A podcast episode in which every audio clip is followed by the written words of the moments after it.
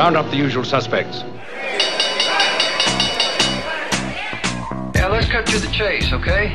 What are you guys selling? You're drowning and I throw you a life jacket. Would you grab it? Yes. Good. Pick up 200 shares. I won't let you down. Pay him. Pay that man his money. Ask them how they'd like to see 30, 40% returns. What are they going to say? No? I don't want to see those returns? Where's the money, Lebowski? You're going to make a lot of money, right? Be aggressive. Learn how to push. Show him a 3% return, and I'll trust you to watch his kids for the weekend. I'm a big fan of money. Move around. Motion creates emotion. I did not know this. That's it. I'm done. Well, welcome back, Stocks and Jocks. I'm Tom Allen. Ed Burn on the board. S&P futures up 850. NASDAQ futures up 19. We were up a bunch yesterday, and we went well, first. We went way down, gave that all up several times. Then we finished up on the day, so it ended up being a okay day for the bulls after uh, wobbling around a little bit because we were down really a few times. Uh, anybody uh, listening who's heading to the airport, uh, be careful because everything is uh, every plane in the country is grounded because their system went down. I don't know if you heard that or not. Do we have uh, Mr. O'Neill? We do indeed. I'm looking here uh, absolutely for his his name all over the place here, and I, I uh, can't find it. Well, I assume he's in here with some sort of a Series C or some sort of a wacko fund or kind of a hedge fund or sort of a political action committee or something. looking for the FTX venture backers. Paul, T- Robert Kraft, Paul Tudor Jones, Ontario Peters Fund, Kevin O. Oh, there it is, Kevin O'Neill. Kevin, I know you had that kind of cash, or used to have. Uh, cash or, or cachet? Cash, well, whatever. I, pre- I strongly prefer to use other people's money. Uh, well, know these guys are pretty good at that too. I, uh, I don't. Um, do they have like public floggings anymore? What What is the On- Ontario Peach Teachers Union doing in this thing? Is they're like their second biggest people? What What What are they doing in here, Kevin? These are the people that they couldn't give me any money because because I want to buy puts on their prote- uh, protect their stuff with puts. I mean, what are we doing?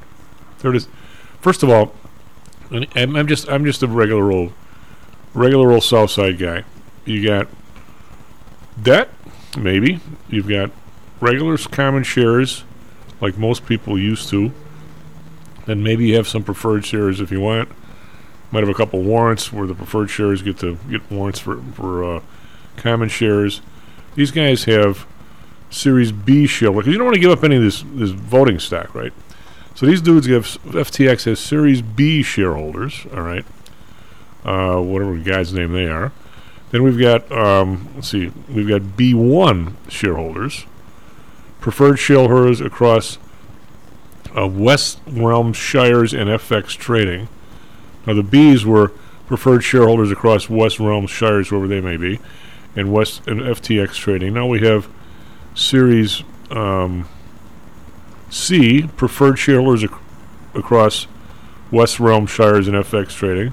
And there's Paradigm who's in here, Temasek, uh, Institutional Venture Partners, Newlands, Greenoaks, Lightspeed, Steadview Capital. These are all different, like, evidently financing rounds. Dan Loeb is in here with Third Point. Then we have uh, these guys, you know, a million six shares. These are Series C preferred.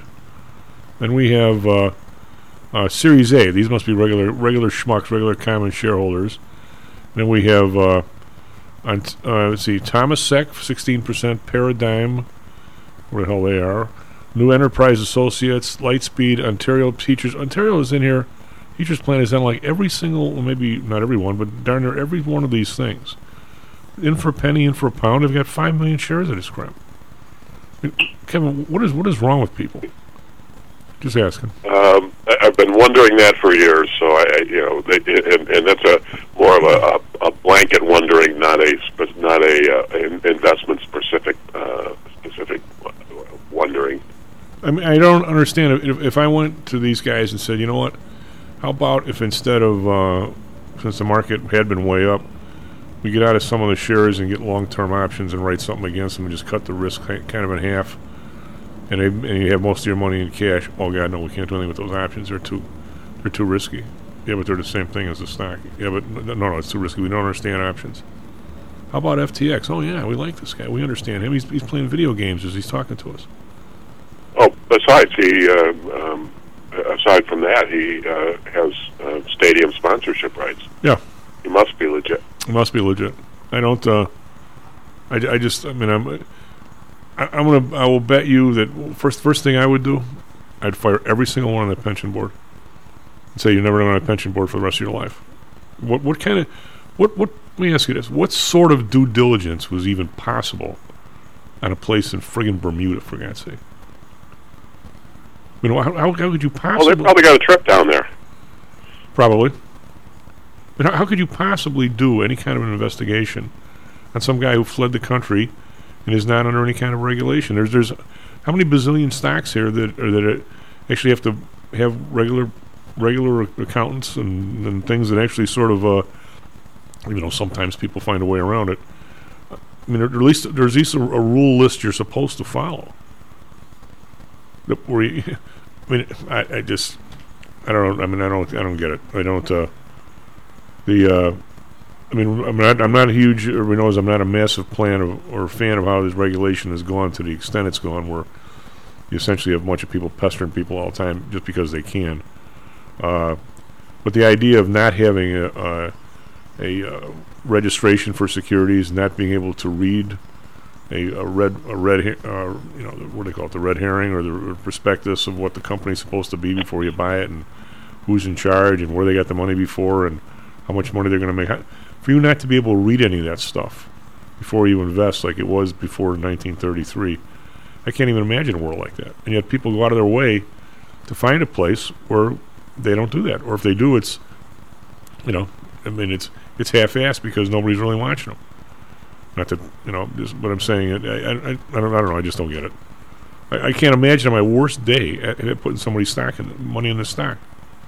But here, the people in here are supposed to know better. SoftBank, Tiger Global, New Enterprises. So Dan Loeb, Dan Loeb's got a lot more money than me, obviously. Belfer Management, Tribe Capital. I mean, who the hell is Tribe Capital? What an, was that? What kind of a, a, a politically incorrect name is that? Just saying. Not that I'm into politically incorrect stuff, but Tribe Capital. What would, what would cause you to name your place Tribe Capital, Kevin? Uh, you're a Cleveland Indians fan? Maybe, maybe you actually are an Indian tribe, I guess, but I, I'm going to say I doubt Yeah, it. it could be too. Um, what would be our tribe? By the way, speaking of tribes, there weren't many people. Your, was there? Did they uh, tell people not to show up at that game last night? Oh God, it was the worst attended conference game uh, I have ever seen, and that goes back to um, 1990s Big East, early 90s Big East. Well, the students are still not there, right? So that's one. Correct. piece. But I mean, I had a, I had like above the fifth row. No, it's just it, it's a, disappointing team, and and it's it's as annoying to watch them as it is enjoyable to watch a basketball game. Um, so know, I, you know, I, I, I'm I'm not prioritizing going. I was there. I was at the game last night. These- We're talking about Notre Dame, Georgia Tech, for the listeners who are sitting there going, "What game?" Um, and um, you know, I, I I wouldn't have gone if I had anything else to do. you know, you know, like, if I had hair to wash, I might have had to wash my hair. Well, I, I took the stab at the uh, at the Triple E Tap, uh, the ACC network. they had, and of course they did. And um, but finally, at the end of regulation, I said to Gino, "The overtime is on you, buddy. I can't watch anymore." I left. I, uh, isn't it amazing though, Kevin, how people can watch the same thing? Especially two, you know, two people that have watched basketball like friggin' forever and played it like you and I have. And I, I, I of course texted Kevin. I'm, I'm so tired of watching three point heave ups go up. And we're not even talking about, um, in my opinion, where the, where the ball goes inside, you draw a uh, defender in there, somebody sets up as a catch and shoot, like right on the line, as, as close as he can be, and you wing the ball back to him. I know that the, in this day and age, that is a very seriously sound strategy. If you have people that can that, that, that can execute, which is always the, the case. However, when, you look in there and say, "Nah, it's too tough to pass in," I'll just heave one. To me, that's a whole different ballgame. And I, I, I played enough basketball to kind of sense the difference, Kevin. And that's why when I said I'm tired of watching people heave the damn thing up, especially when they're up eight or nine points where they were at one time, and then it's three heave ups and the game's tied again. I'm going. And Kevin, of course, Mister Mister Staten, knowing everything, looking stuff up instead of just shooting off his mouth like me, says, well, you know, they only shot uh, X number of threes versus rest, which is actually below normal. It, it may have seemed it may actually be below normal, Kevin, but the absolute wrong times when there should have been a play, in my mind, somebody heaved the damn thing. Now, can we both be right? Well, I don't remember a lot of bad three point shots other than you know a couple of them up against the shot clock where they just had to put it up. I just think they run a crappy offense, so you know it, it, it's uh, they don't they don't have a post scoring threat, and they really are not uh, a good drive to st- uh, score team. Although J.J. Starling got it going in the second half, he's a freshman and wound up with 16 points, but um, and almost all uh, almost all going to the basket. Um, but but he goes to the basket to score. He's not a, a, a pretty good passer out of the drive. Well, I have a real issue when a guy heaves one. And there's there's four guys of the other colored jerseys standing on their basket. None of you guys are even close. I mean, it just seems like it's it, it's it's bad basketball. Yeah, they, they just that- they pass the ball around the perimeter too much. They, they you know they spend a lot of time just zooming the ball around the perimeter, and that doesn't you know it not making any progress towards the shot. How does how does the same team that, and of course this is a long time ago. In, in my era, we had we had Austin Carr when I was a freshman, who's arguably the best ball player, you know, one of the best ball players ever played college ball. I mean, he's certainly one of the top ten. Uh, we had Adrian Dantley, we had John Shumate, we had Gary Brokaw, we had Carlos Jones. I mean, we don't have anybody. How, how, how do we have nobody in this world where everybody seems to have somebody? How does how do the Irish have nobody? That the team is it looks like Loyola for God's sake. It, what's what's interesting about it is was the uh, if you, if you go back to the recruiting days for all of these guys, they all all had uh, you know major schools after him. You know Laszewski, who's you know uh, posted it. It's the Polish word for oaf. Um, you know he, he chose Notre Dame over North Carolina.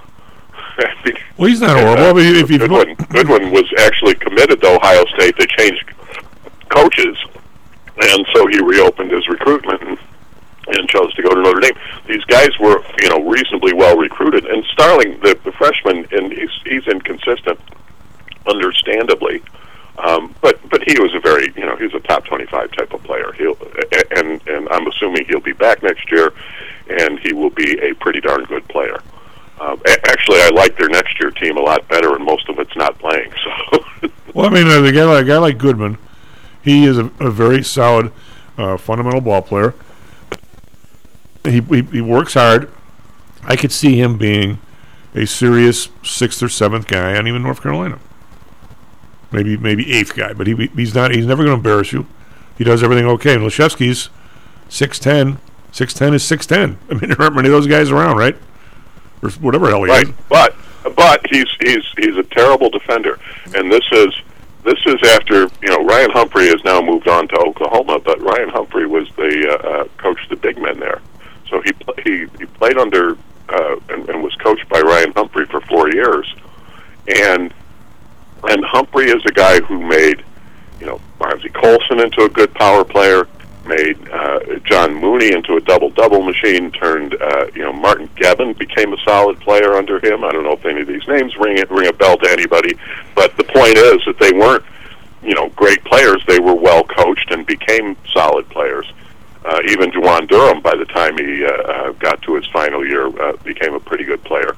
So I, I'm confident that Ryan Humphrey is a very good coach, and yet when it comes to uh, defense, it, it's like uh, you know the, the one big man they have on the team looks like a freshman out there, you know, out of position, or or just a simple ball fake sends him two steps flying the wrong direction. Um, so it's it's painful to watch. It's it's a shame um, because they have a bunch of fifth year players on their team, and they're all so damned inconsistent. If you look at their averages, you say, "Oh, average pretty good." Well, guys, guys, 14 points a game. He's probably a pretty solid scorer. Yeah, but the problem is that the 14 points is, you know, five today and 27 tomorrow, and and you never know what you're going to get out of them. And in, you know, in in any operations guy, you know, any of our listeners who are operations people will know this. You can't live with that kind of variance. You, you know, it, uh, you you need that to be narrow. It's it's not about the average. The average is just a number that says half is above and half is below. It's the variance. How close to, are you? So you, you go back and you take a guy like Mo- Mooney, who was all ACC, or Colson, or guys like that, they they were they were the same amount of points every night. You know, if if his average was 15, he might get 14 tonight. He might get 16 tomorrow, but he's always right around his average. And if he if he was significantly different, it's because he had a really big day, not because he had a two point day. Well, I, And that's that's what this team is. That's the part that's so frustrating about them. Is Goodwin was really good last night, 19 points, 12 rebounds. He'll have he has other games this year where he's one out of 10, uh, and and and and he's and it's not one out of 10 because he's taken three pointers because he's taken twice as many two pointers as he has three pointers. I have two very simple questions, and we'll wander on to what's what uh, you, you can explain how the airline system went down, since you're Mr. Systems guy. How- First of all, was it was this game last night a, a, a national championship game? The amount of commercials in the second half were, were brutal. And, and, and second question is, Wouldn't know. I was at the game, so why did why Not does, me. why does somebody why does somebody who's in any kind of condition? I mean, you know, when we were young, we were in shape, and I used to go play basketball two hours, three nights a week. Why, why does anybody have to come out of a forty-minute game when there's forty-eight breaks in the thing? Why, why do you need more than five people? I mean, other than fouls, how do, how do you how can you possibly get tired?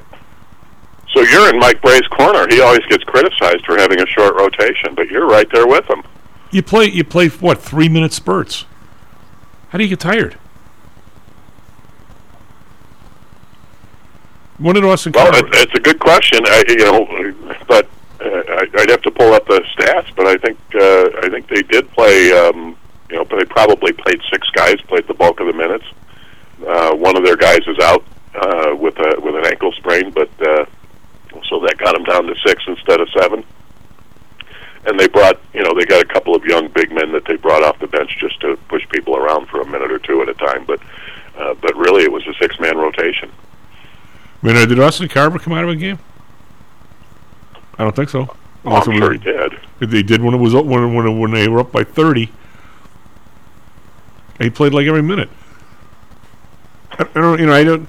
How how good are, are are those kinds of people, Kevin? I mean, how good compared to regular basketball? I, I watched probably ten games this weekend. I was hanging in a little bit, and uh, first of all, everybody's got people empty seats in the stands. I don't know what's what's causing that, but where I watched Nebraska, I watched I watched probably ten games. Everybody's it, except except your North Carolina or I mean uh, your Duke, where it's a small stadium or something. You can't even get a ticket, but there's empty seats always. Well, even Duke's going to have empty seats in the stands for a lot of games. It's just their their big games, the ones that get on TV. Know, it, they, and that's that's part of what happens. I think I think that's the um, the uh, student demographic nowadays is they like to go out to big events, not necessarily big games. I I don't think there's uh, there, there's as ma- as many basketball fans as there are. Uh, is this the day I'm supposed to get out there to see and be seen? Um, so Well, I- you, you, you know they'll they'll turn out for Duke or North Carolina. They'll, they'll never turn out for Clemson, even though Clemson may be better than Duke this year. All right, I'll, I'll turn the questions around. What was wrong with us? We went to every single basketball game and every single hockey game. We didn't care what the other team was. Never missed. Never missed. What, or, I mean, I'll just say I won't say what's wrong with these people. Say, we were sports fans. We weren't big event fans. We were sports fans. We liked the games. and those were our guys. Well, I still go a lot. Yeah, I don't. Uh, I mean, I just somewhere along the line, I you know, I'm not. There, there, there seems to be somewhat of a disconnect here. There was, there was a disconnect. I mean, I, I first of all, I wish I was good enough to pick the days, but clearly two years ago there was a disconnect between the market and the economy. And someday, somewhere, that always kind of comes home to roost, at least to a, to a certain extent. And it did, you know, last year. Uh, as for as for when that timing is, I'm always early. I get it, but somehow, Kevin, there, there's a disconnect between the baseball I see, some of the football, even uh, the massive amounts of money where people are betting on the future. Yet you can sort of see the degradation in the present in terms of people showing up at games. Now maybe they're also maybe maybe it's so corporate that they're all still buying tickets. I mean, I, I maybe I'm sure in baseball, I'm sure the Washington Nationals that's the game. I can't imagine O'Neill and O'Neill and O'Neill lobbying firm dumping your commander's tickets just in case you have a client that wants to go to a game. I mean, it's just, I guess it's part of doing the lobbying business or the lawyer business or the accounting business. I mean, you got to have a skybox. I mean, I, I guess I get that, even though the shareholders might wonder what the hell you're doing. But the shareholders, they don't count anywhere, it doesn't appear these days. Uh, there- There's a disconnect between everybody leaving in the seventh inning of the Sox game be- because it's so friggin' long, or the Cub game, or maybe you can't get a beer, whatever it is, and somehow th- the commercials on TV, they don't care if it's a football game and it's 12 below zero and it's porn, if that's if that's possible. The commercials are going to come on. They're not going to give anybody a break ever. So I mean, there's some there's some disconnect here, and I, I don't know that the TV and everything is so overwhelming that you can you'll get to the point where everything all these things will go back to almost COVID days. But there, but there seems to me to be somewhat things are disconnecting. Is it just me, or, or noticing stuff as an old fart, or, or is it is it is it you too? How do how do, how do the Irish maintain a massive? How does the ACC pay people bazillion dollars in their TV network when there's 48 people in the place? If there's no interest there, how can there be interest elsewhere? I mean, it, maybe people are just don't want to get off the couch anymore. I don't know, but somehow there seems to me to be some degradation here. Is there or no? Well, I think it's like the NFL playoffs. It's the you know the, the NFL makes a lot of money all the time, but um, but playoff times is uh, is is when the big money's to be made. Baseball, the postseason. Um, you know that I, I'm sure they're paying for the rights for the ACC tournaments. I'm sure they're paying for the rights for Duke, North Carolina, not for you know, and and, the rest of it is just part of the package that goes with it. I, I wouldn't be surprised if you went and said uh, to a uh, uh, to somebody uh, operating a network, they said if you could just cherry pick off the uh, the games you want, would you would you do it? They'd probably say yeah. Well, I, Plus, it's it's cheap programming anyway. You know, it's it, it's not it, it's not that that expensive to show a game. So if you're going to run a sports network, uh, it probably makes sense to be able to fill it up with stuff that, that doesn't have a, a heavy production cost. well, that, that's true. Actually, you know, half half of the time uh, nowadays, and especially I see it more in women's basketball game. They got people calling games from home, or you know, Yeah. they used to they used to save money by having them come into the studio and call games from the studio. Now they got people connected uh, from home doing games. You can tell when they they they put them on. Uh, uh, you know, it, uh, you know when they come back from commercial or something, they put them on camera. They're you know they're sitting in the in the uh, in the living room, doing doing the game. It, it's almost like it's a Zoom meeting. Only it, it's you know they, they're probably just uh, you know they probably bothered to put in a uh, a, a, a nice fiber connection and uh, and, and set them up, but. You know the, the, the production cost for this stuff is cheap. I just, uh, you, you're right, and there was no better. Well, I can't remember who wrote it. It was years and years ago. Years ago, uh, where I read some something about why is this game? On t- they paid somebody, the Irish or somebody, whoever it was, three hundred grand for a for a game.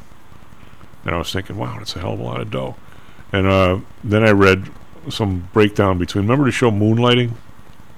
Was it was it S- was Cybill Shepherd Yeah. and uh, who's the guy who was in there? Guy's been in a bunch of movies. Bruce Willis. Bruce Willis, and they were fighting. weren't they both getting something like a million dollars a show, or some half a million, or some massive number? And they both were fighting over who got one penny more than the other one. And I, I'm not even sure if that show. You know what? Man, look this up. Was that show a half hour, or an hour? I'm thinking it might have been a half hour, but it had to have been an hour. And uh, It was an hour, I'm sure. so they, they were talking about how the the cost of that show, and they were fighting so much that the last year, I think they only made 20 shows, and it was like two and a half million dollars a show, or three million bucks. This is this is 25 years ago. Yeah, it was an hour long. Okay, what, and what years was that? Was um, That would be from 1985 to 1989. That's all right. So IMDb. we're we're pushing what uh, 30 years ago, Mm. and uh, and and they they said. We're so happy to pay three hundred twenty-five thousand bucks for a three and a half hour spot with a good football game. It gets almost the same ratings. We're not even close. We're, we're talking twenty hours a week for moonlighting and all the fighting with these two idiots and all the production, and we can do we can do five football games and it's the same amount of programming. What the Yeah, so the question is how many people are going to watch the football games, and and that, of course, then just becomes a math exercise. well, You know, i- is the revenue lower? Probably. Is the expense side lower? Yeah. Okay. A minus uh, B minus A gives you Yeah. your your uh, uh, uh, your your gross margin. is you know which one has the better gross margin. Well, I, It's, it's pretty simple, and then and then you have the headache factor, um, and uh, uh, that that goes into it. And yeah, it's it's it's pretty easy. And now with them not even, I think there were people courtside last night, but now with so many games where there's not even anybody courtside, um, my my goodness, you know, no airfare, no hotels, no not, you know, it's. Uh, well, I, I just Easy, we, easy. we got to head to break here, but my, I guess my the thing that I'm curious about, and I don't know if I'll ever get an answer is, is is the person who can't get his, his basically his ass out of his dorm room and walk over and see a game, even if he paid for it. Is that guy really going to be watching basketball 15 years from now? If he if he doesn't care enough about it to go see it when he's when he's 22 or 20. I mean, I, I, I mean, No, although you do get con- you do get later life converts. True, but also- you know my daughter's the good example, which who was really funny last night as I as I looked over and uh, and and and you know when they were starting overtime, are they going to win? She just immediately no. they did, but well, you just I mean, the I, expectation. I guess the expectation. he knows this game. Well, I guess the expectation is because of gambling, we're all going to do it. I mean, I never went and watched a turtle race, but the expectation in the world is if I can gamble on turtle races, I'm going to do it. Well, I'm not going to do it, but I, mean, I don't know how many people are around. Anyway, S&P Futures, they're only up five now, and NASDAQ Futures up 875. So we're still positive, uh, finished positive yesterday. Be right back, Stocks and Jocks. How much confidence do you have that your investments will make you wealthy? Do you truly know the odds? Welcome to Luckbox, the control freak's guide to life, money, and probability. Luckbox shows you how to gauge the likelihood of success before you commit to an investment or any other decision. And Luckbox is free for one year at luckboxmagazine.com/jocks. Each new issue dives deep into the current investing climate, separates the signal from the noise with relevant trade ideas, and equips you with cutting-edge tactics you don't already know. Luckbox is the essential magazine for proactive investors who are hell bent on pursuing life, luxury, and happiness through sports, fitness, travel, food, spirits, music, and a whole lot more. Smart investors don't bet on possibilities, they play the probabilities. Luckbox is $7.99 on newsstands, but you can subscribe for 10 free digital issues at luckboxmagazine.com slash jocks. Don't rely on luck. Get Luckbox at luckboxmagazine.com/jocks. Is your business being challenged by the complexities surrounding healthcare reform or other matters related to human resources management? If so, then Cognos HR can help.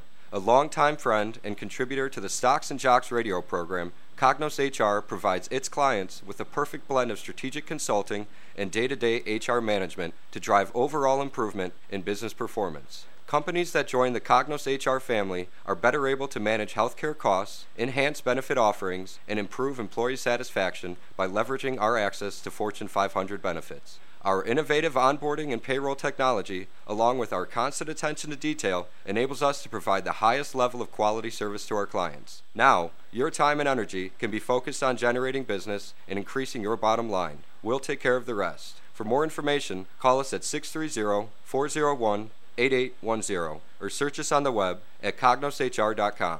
Cognos HR, Innovation in Human Resources, licensed in Illinois and Arizona. Hello, this is Tom Howell, the Chief. Confused about investing these days? I suspect you are not alone. Investing was never easy, although at times it may have seemed so. I think one reason behind the current concern, although maybe not explained as such, is how the fluctuation in the American dollar and the associated politics is affecting your investments and your wealth. It may not be enough to make some money in your investments.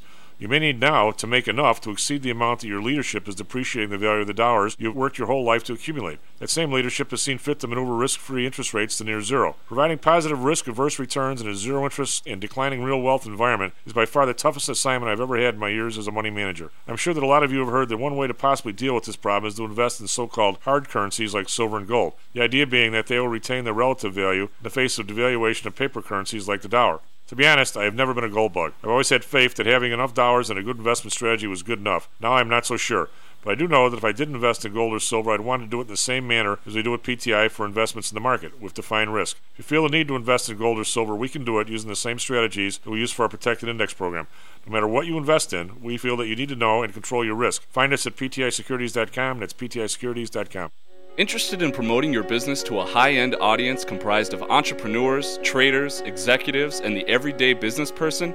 Consider advertising on Stocks and Jocks. With a devout listenership covering the Chicago market, along with a vast online presence, advertising on Stocks and Jocks may be just what it takes to put your business over the top. For more information, contact me, Matt Weber, at matt at stocksandjocks.net. That's matt at stocksandjocks.net. Stocks, jocks, Stocks and jocks. stocks and jocks. You are out of control. Here, right now, right here, right now, right now.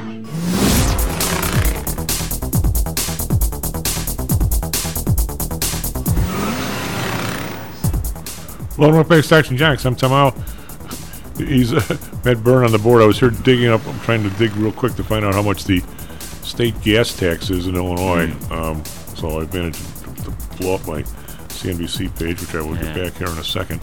Uh, maybe Matt, you can find that out because uh, I'm just kind of curious as to how this is all working. Anyway, uh, we have S&P futures up 775, Nasdaq futures up 14 and a quarter. We have Dow individual Dow stocks mostly in the green here, except for Salesforce down 444, United Health down a buck 34. So Dow futures are only up 15. We're in Europe. We've got the uh, DAX up 131. That's almost 1%, 0.9%. FTSE up 45.6%. CAC around up 57.8. Uh, everybody's looking forward to this CPI number on Thursday, which will be tomorrow. Uh, and we'll see what's going on with that. Everybody's expecting like a good number. Like if it, why, anyone believes that number, I have no idea, but they do evidently.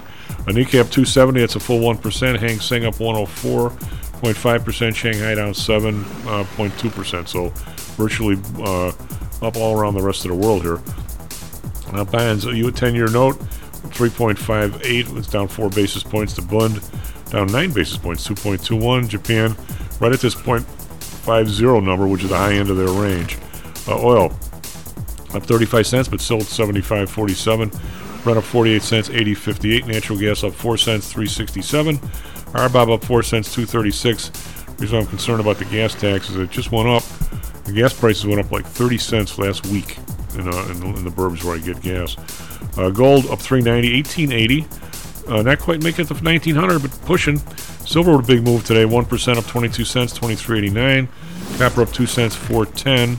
Uh, I still have my people long gold, so it's been a very nice run the last couple of months. I will say, full disclosure, I was about a year early, but the last few months have been very nice. Uh, crypto, we got Bitcoin down 39 bucks, but still hanging in the 17 middle 17s at 17,421, and we have the U.S. dollar uh, virtually unchanged. Eh, it's up a little bit against the British pound, but unchanged against the euro at 107, British pound at 121. Matt, what do you got for us, traffic, weather, sports? And Hey. airlines going nowhere, so you better drive. That's right. Well, good morning. Currently 6:38 a.m. on January 11th, 2023. Uh, traffic in Chicago fairly regular on the inbound at the moment. Weather in Chicago currently cloudy skies. Right now 39 degrees, a high of 49 later today. Right now in Phoenix, partly cloudy, currently 51 degrees, high of 66 and a low of 47. Tonight in the NBA, Bulls at Wizards in DC. It's that tonight at 6 p.m. Central Time.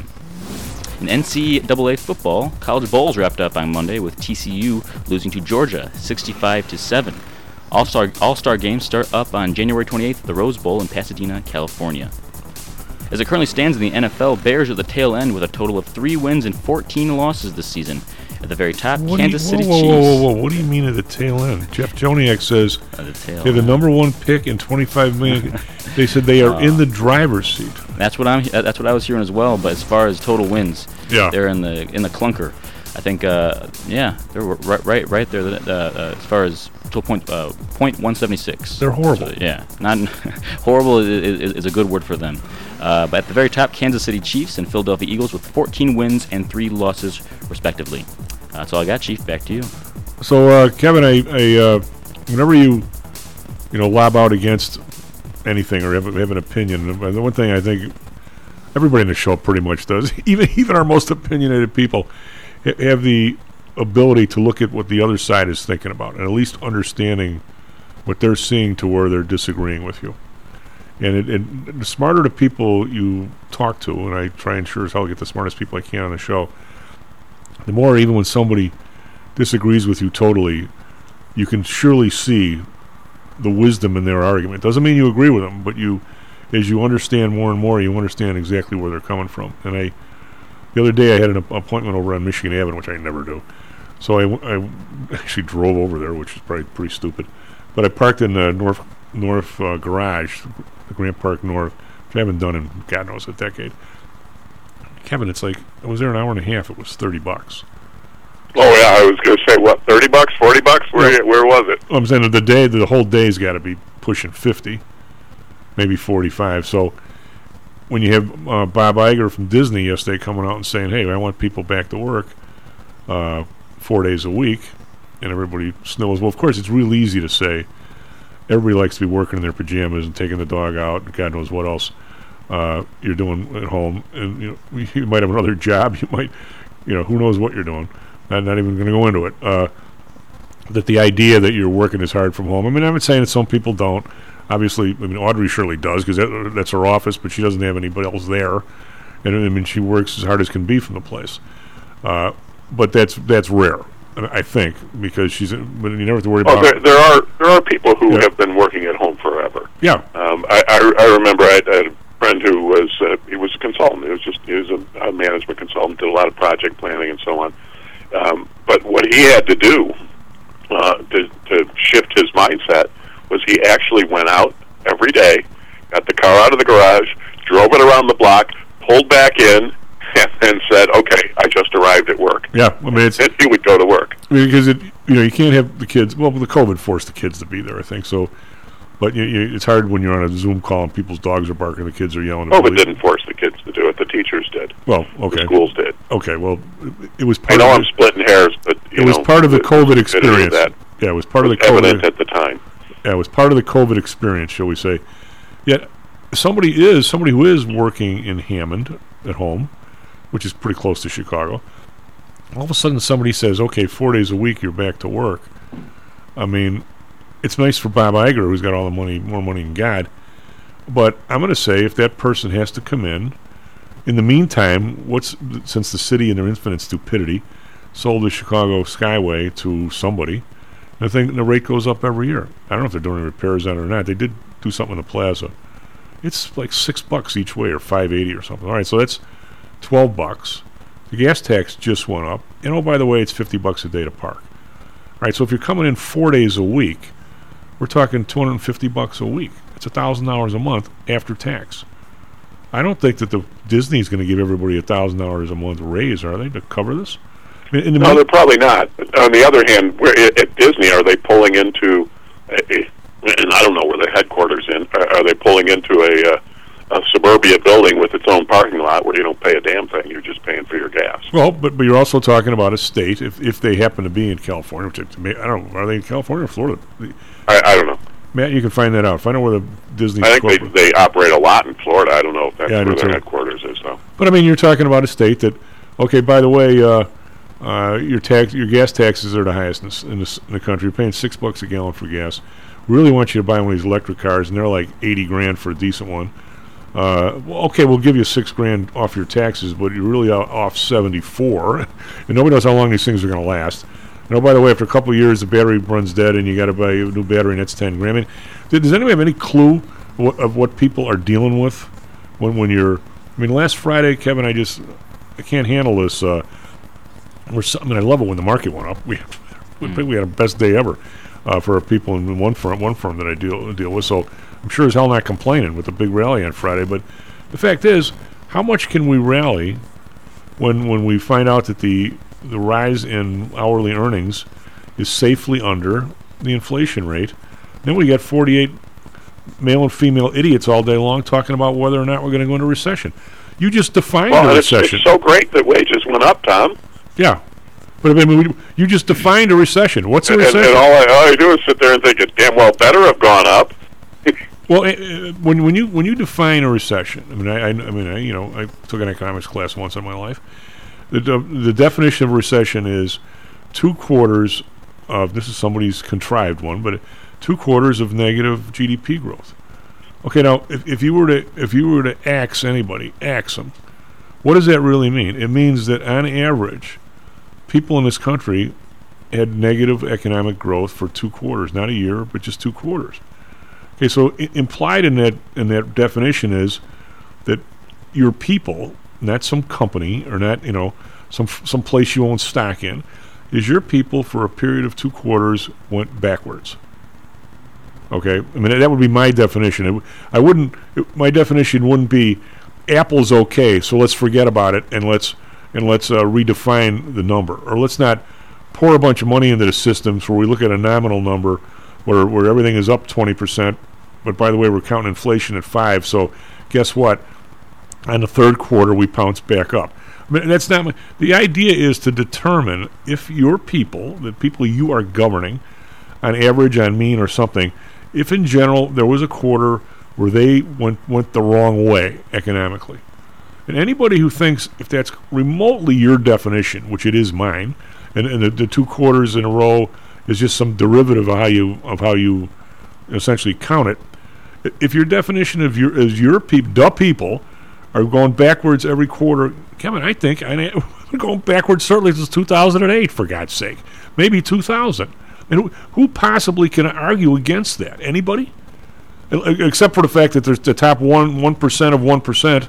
Matter of fact, that one of the most interesting things I have it buried here somewhere was they talked about the growth in all the different income stratas from like you know 52 to 78 or whatever the hell it was. And virtually every income strata went up the same amount. And since then, it's been totally different. We're the top uh, 10%, but it isn't the top 10%. If you take the top 1% out of the top 10%, the other nine haven't gone very well either. It's, it's only the top 1%, literally, of the, that actually. Well, we're we're going to hear we're going to hear it this week. We're going to we're going to get the inflation number. Um, now I know you believe inflation is slowing, and it, it may very well be, but what are we going to what are we going to be told? We're going to be told what the inflation number is year versus the same month last year. Okay, now be careful when you when you when you say that. You know this, but be careful when you say that about what I believe, because I believe that the inflation, which is essentially the second derivative, the rate of the rate of change of prices, is has been slowing for six months.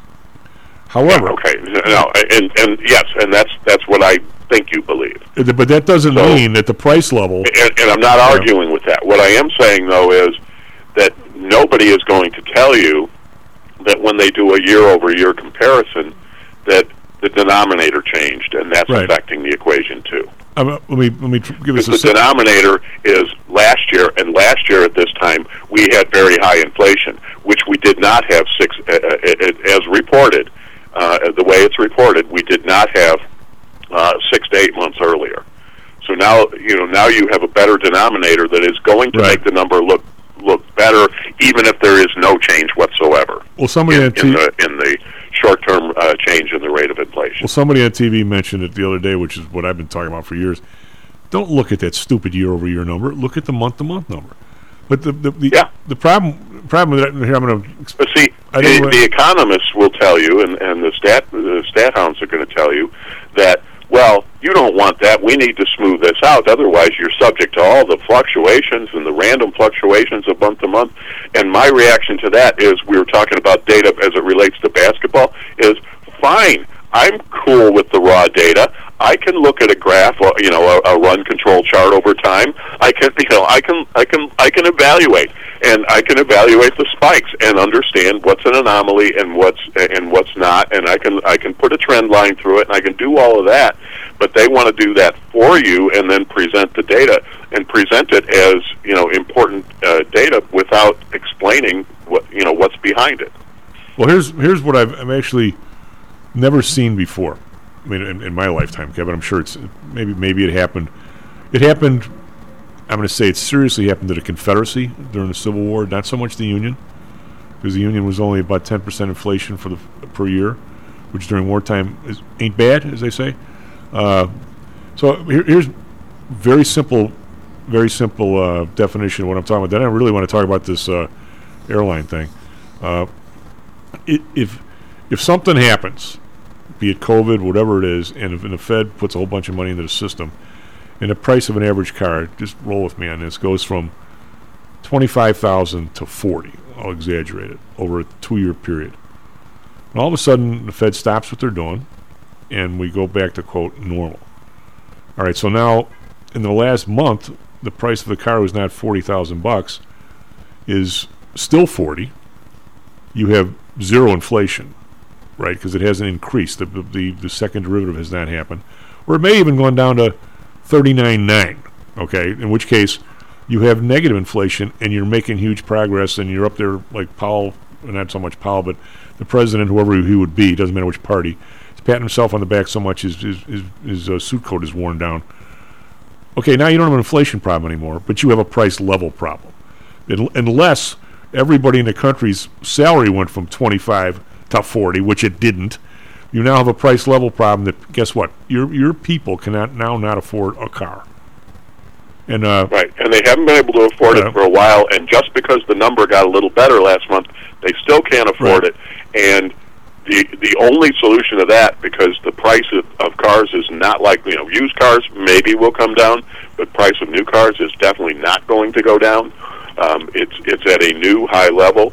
The only way for that is for real wages to catch up to it. And even if that phenomenon, if, if that's a real phenomenon, it really happens, it doesn't matter because uh, it's going to take 10 years for it to, to catch up. the price of new cars actually You know, you're, you're looking at a real long haul if it's even true that real wages get the price uh, of improve. the price of new cars that you have to pay probably actually have come down, Kevin, because I, have, I haven't heard ridiculous stories of people paying ten thousand over a list in the last couple months. That you know, the CPI is never going to catch that. But for a period of time, when if you wanted a car, you were paying over list.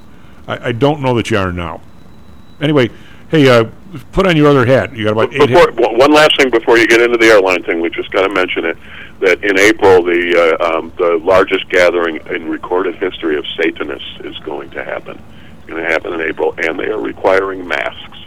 They're requiring them to wear masks. It must be an N95 or a KN95. And I'm here to tell you that Satanism just ain't what it used to be. No, no. Well, you know, when my dog walker was a uh, uh, a Wiccan, he was a get a load of this. He was a dyslexic, gay Jewish Wiccan. I don't know if you've ever seen one of those before, but he was a dog whisperer, and I still I, Sounds like a good name for a rock band. and I, and, I, and I call him every guess what we know what his holiday is. It's the uh, the solstice. The solstice. Oh, okay. And to this day, even though Scruff's been dead ten years, I call him every day and every solstice and find out how he's doing. Re- really like the guy, one of the nicest guys. And uh, by the way, he, he's he's a dog whisperer. He, he basically the the dog was his client, and then there was the human he had to deal with. It was always the dog would be Fido, and then that's Fido's human. anyway, And, okay, so anyway, you want to talk about airlines? well, I'm just what kind of a when you talk about systems of that magnitude, and you've met my, my, my buddy John Lee uh, way back in the day when he worked for Andersen Consulting. I think they had a bid. Maybe it was Andersen, maybe it was the country, company he left right afterward. They had a bid to totally redo bid. I, they did the job. Uh, they totally redid the entire air air tracking, whatever you want to say, the air air tower programming and stuff for the for Turkey, the tower. And I mean, and I just want to know how how incredibly complex is a system like that? What is the time to put it in? What if it starts to degrade? How can you ever ever have a downtime where you can add some, where you can do maintenance? How just in the terms of scale? I mean, everybody's going to be bitching about the FAA today, of course, and maybe rightfully so. But what what kind of magnitude are we talking about here, Kevin, in terms of keeping this thing running 24 hours a day, seven days a week, and whatever? Well, not not knowing, not ever having had my hands on the specific system, so I can speak in general. The first thing is, anytime you're going to implement something new, um, there there are there, there's a lot of testing that goes into it, and you have to make sure that everything is well tested and thorough and bulletproof, or as bulletproof as you can make it.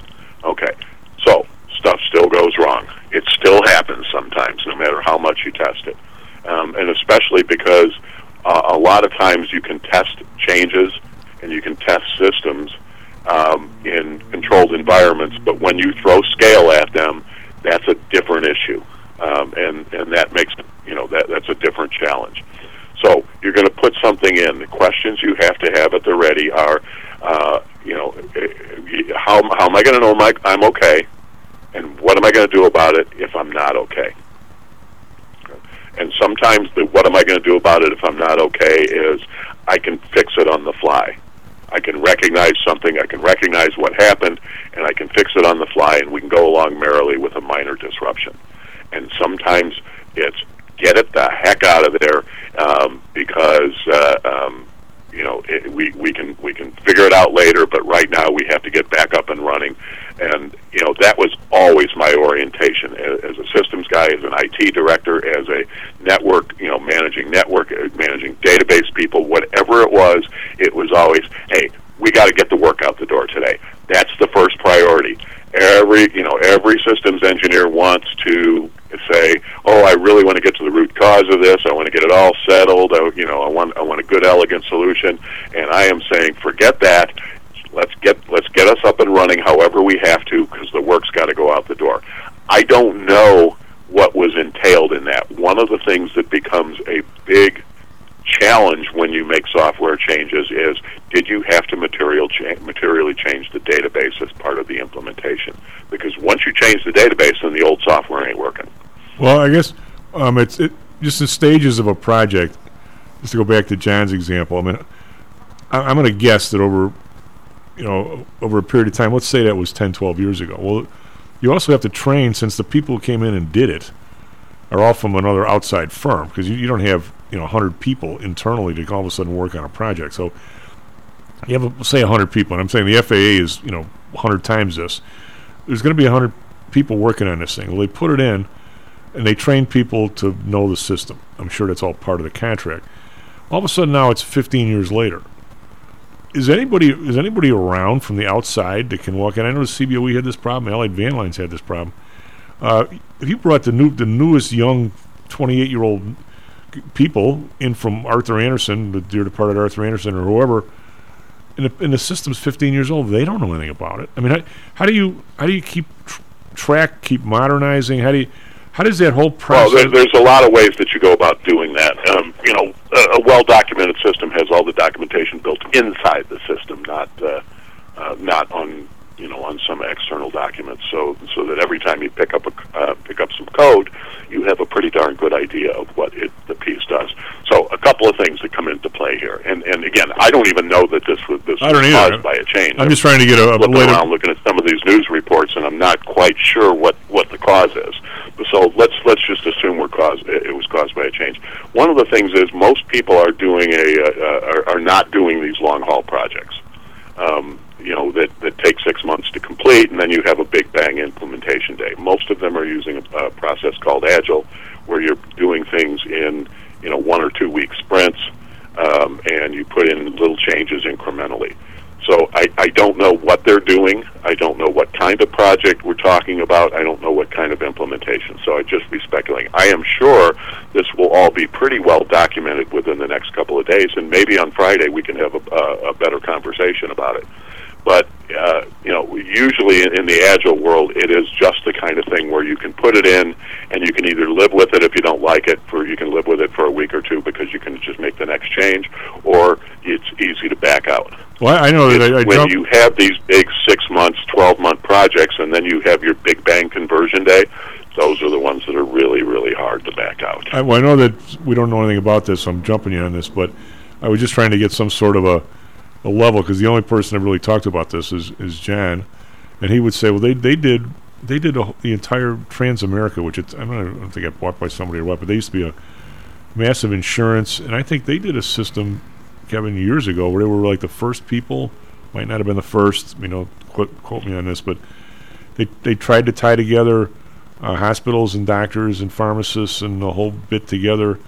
They were like one of the first people to make a stab at that, and uh, it was God bless. It had to be I don't know how many hundred people for two years or something. It was um, I, mean, ju- I just just if you can give people we only got a minute the magnitude of the task of even designing something like that. I mean, how how big is it? I mean, wh- how do these people all work together? How do you get them all on the same No, it, it's like the the- you know I've been through um, uh, eight mergers and acquisitions in banking. Each of those was a full system conversion. Everything for for the uh, uh, acquired bank had to had to move on to a new system. Um, my uh, my word of wisdom about big conversions like that is they start out miserable and they work their way down from there. and eventually they somehow get really really hard. It is hard hard. It is hard. It is exacting. The details, just yeah, it, the details I could give you from cutting over to you know from one uh, voice carrier to another, or cutting fr- uh, you know cutting over from one fiber character to uh, carrier to another, and that whole question of how do I know I'm okay, you know, and and the detail that goes into verifying that, um, and and having to do that in a matter of minutes um, is is just incredible, and uh, you know that's that's a, a good long discipline. If we ever if we ever have the uh, stocks and jocks leadership retreat, um, I could probably pull together a session on uh, you know on how, how all that works. Uh, I'll have to have a lot of coffee for that one. Just saying. uh, you will need coffee, but uh, I, I, figured out how to be pretty entertaining with the driest material. Tom, I'm teaching I'm teaching business law. I'm teaching informatics. You know, I, I got to teach people to do hex math this uh, this Oh, semester. yeah. It will be fun. I will make it fun. Where did you learn hex math? I learned it back in the '70s when I was a uh, assembler programmer. I don't even know what it is. A hexadecimal? It's well, you know what decimal math is. Yes. You know what binary is. Uh, you know, uh, uh, computers uh, display their binary. Binary to hexadecimal is an easy translation. So computers display uh, all everything to the uh, technicians in uh, hexadecimal. I might. I'm, because it, it's it's it's it's not as unwieldy as you know you can imagine dealing with the uh, what what binary numbers would look like um, if when you're starting to talk about thousands and you know numbers in those we have to dash, but I millions. I've kind of dashed on math since I was in a classroom in Chicago with 11 PhD students that already were hired by various uh, oil oil companies, and then there was me that got a D in integer programming and network flows, and I said never again. So that was it, even though I was pretty good at our, our, our computer programming instructors tell me that they wind up having to spend the first two out of an eight-week class, first two weeks out of an eight-week class, uh, trying to teach them uh, hexadecimal, uh, binary, and hex. And, and I said, yeah, I'll, I'll give them to you ready. I'll, Oh, I'll send them to you ready to go. S&P on that note, So, S&P I've futures on that challenge, and uh, so far so good. S&P futures up 10, Nasdaq futures up 23. I don't even want to see that textbook. Don't don't show it to me. Uh, we'll be right back, Mr. Russell Rhodes. This self directed trading is a lonely job. Online trading is not as easy as point and click. No, it's not. Everyone, even professionals, need to share ideas and think out loud every now and then. That's what I like about PTI Pro Direct. Their staff of former option floor traders really helps me choose the right strategy for trading option volatility and plan the time decay for my covered writing program. Yep, nothing can replace years of trading experience to stop you from making that dumb trade and for saving a few bucks. We've all been there and done that. yeah, I have access to all that great trading advice and experience for just a penny a share for stocks, $1 for equity options, and $1 minimum a trade. Our clients at PTI Pro can call when they need a little help on a trade or just to talk about the market in general. We trade every day. We love this stuff. That's what I like most about PTI Pro Direct. Cheap prices, along with great advice from real floor traders. It's the best of both worlds. Tell your friends. That's PTIProdirect.com. PTIProdirect.com. Are you one of the millions of people who suffer with pain? Do you wake up in the morning with stiffness in the lower back or neck? Why are you using medication to cover up the symptoms without treating the actual cause? Painkillers, muscle relaxants, and anti inflammatories are not the answer. At ChiroMed, physicians are trained to detect the cause of your symptoms and to correct the underlying problem. If you're ready to listen to common sense and do what it takes to make changes in your body that can affect your health for the rest of your life, give ChiroMed a call and set up a complimentary consultation. They are located in Orland Park and can be reached at 708 403 2727. 20,000 patients over 22 years have been treated at ChiroMed, and over 90% of them have had positive results without medication or expensive surgery. Isn't it time you did something good for your body too? Give ChiroMed a call, 708 403 2727. That's 708 403 2727. Let's get you pain free and living again.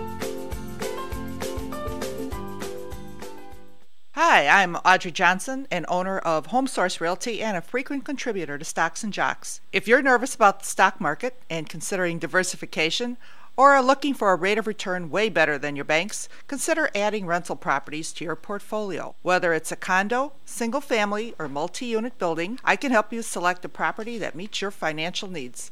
Call or text me at 708 349 3456. That's 708 349 3456. Or visit my website at myhomesourcerealty.com. That's myhomesourcerealty.com. Stocks, jocks, Stocks and jocks. stocks and You jocks. are out of control. Here, right now, right here, right now, right now. What did we learn, Palmer? I don't know, sir. I don't know either. We're deep. I guess we learned not yes, to do it we again. are in very, very deep.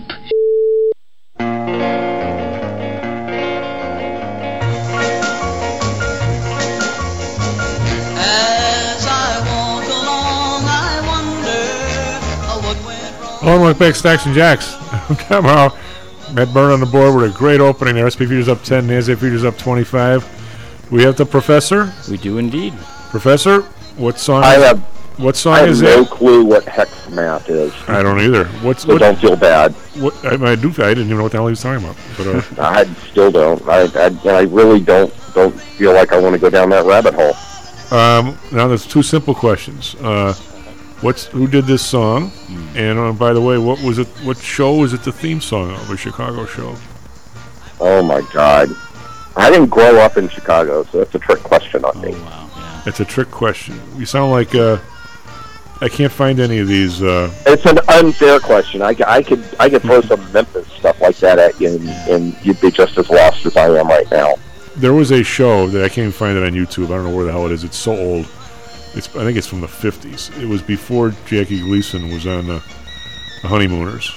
Wow. When he had his first show, it was in black and white, and uh, there was a they had a skit in there called "You Asked the Question," and it was freaking hilarious. They had Jayne Mansfield before she died, uh, Mhm. crazy Guggenheim, some professor kind of guy. They had like five people, and the question and it was like the question would be, who wrote the Monroe Doctrine? And James Mansfield would say, well, it can't be Monroe. It's got to be a trick question. they'd start, start, they'd go through. Then what? The next one I saw, I saw two. One was the next one was who's buried in Grant's tomb. Well, no, that's that obviously is a trick question. It can't be Grant. but as, as you and I, we like to think the world is going forward and things aren't all bad. Yet, what what is one of the most lovable things? Not you know, guys like it much, but what is if is the, is what as the lady said on Star Trek, males will never understand the bond between women and chocolate.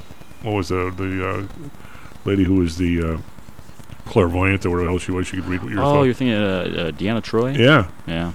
Was chocolate. Uh, what do you think one of the headlines is today? Five brands whose chocolate may contain high levels of lead and cadmium. Ooh. How can we bleep up, how can we bleep up chocolate for God's sake?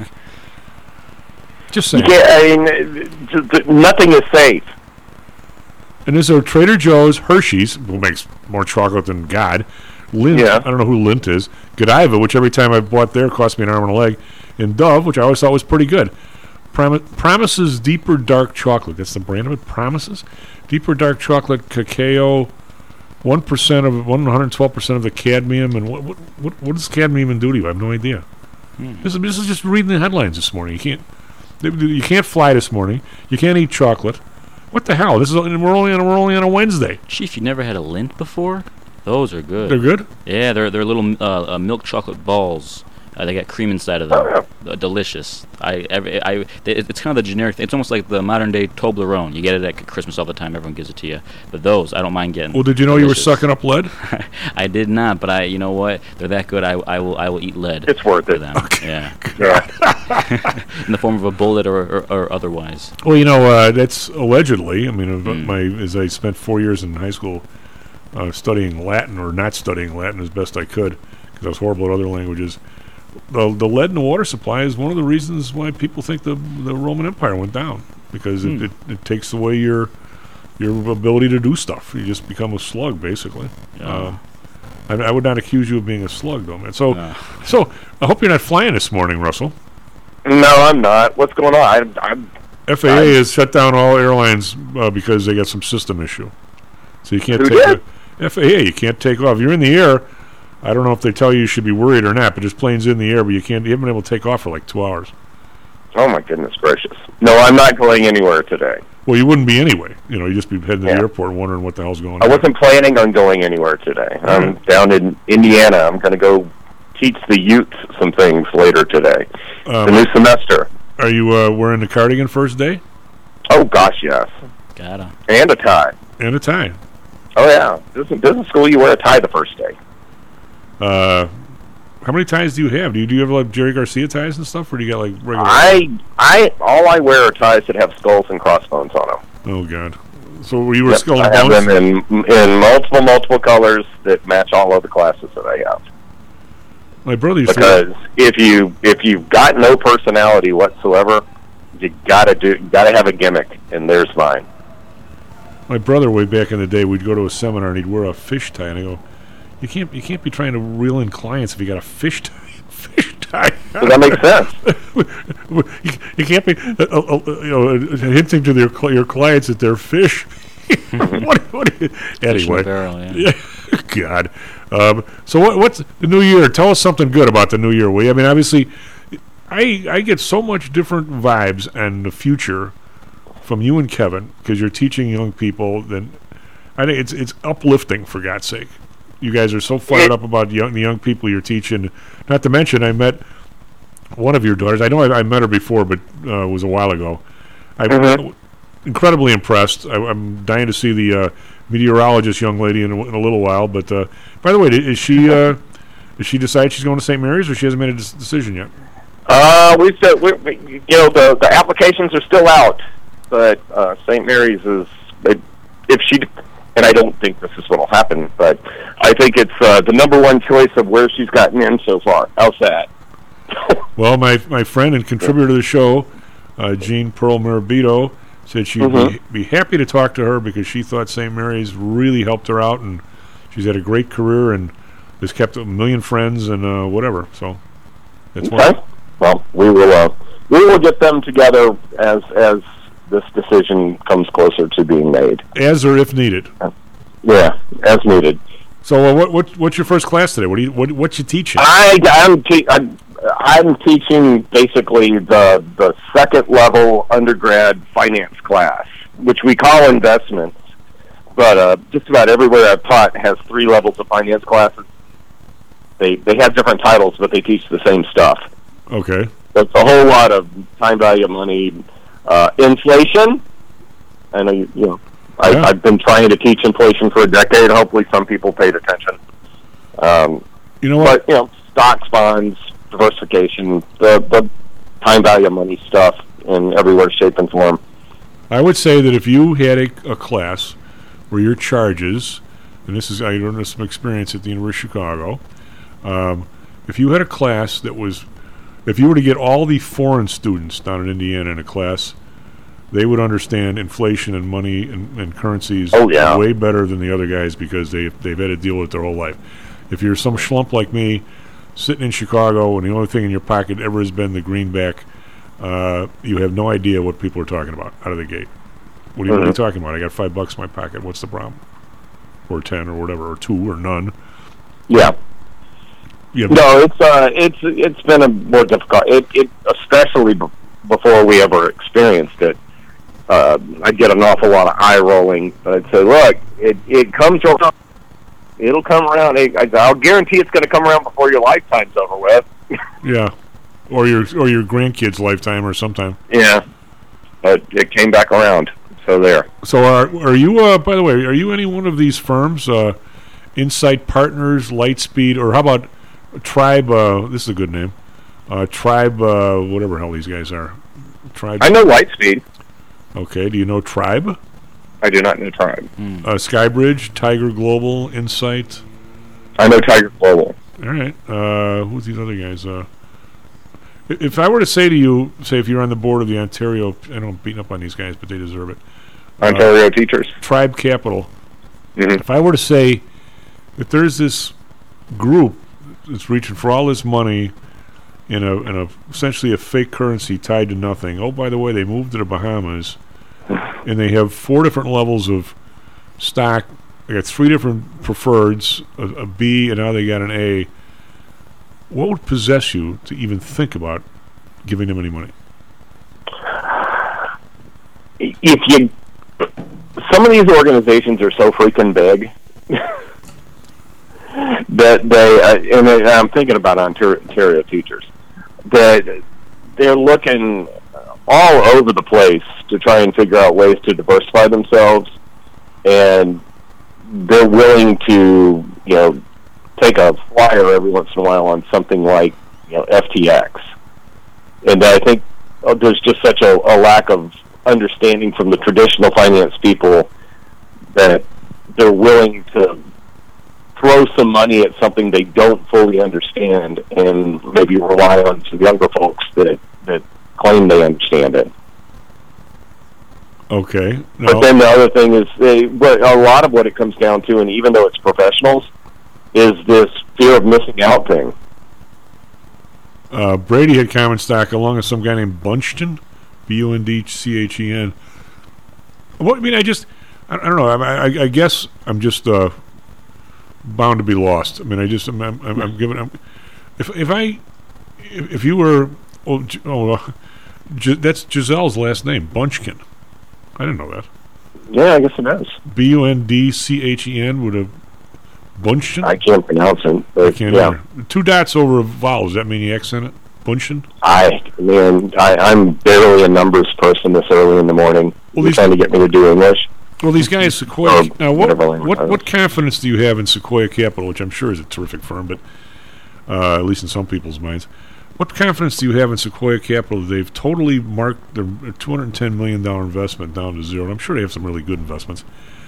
Probably. Oh yeah, no, I, I mean, and the, the a lot of the firms that you're listing have done, you know, exceptionally well in other areas. Yeah, oh, yeah. And but you know, I'll, I'll I remember taking, gosh, and this was in high school, uh, and I can't even remember what class and what context was, but there was a teacher talking about how if you're a loan officer at a bank and you never write a bad loan, you're not doing your job properly. Oh, I, I, I totally get Yeah. that. I totally get Yeah, that. and you know if if something new is coming along, uh, you you, know, you might get some exposure, and two hundred and ten dollars might sound like a ton of money, but it's really not when you're talking about firms that manage you know tens of billions.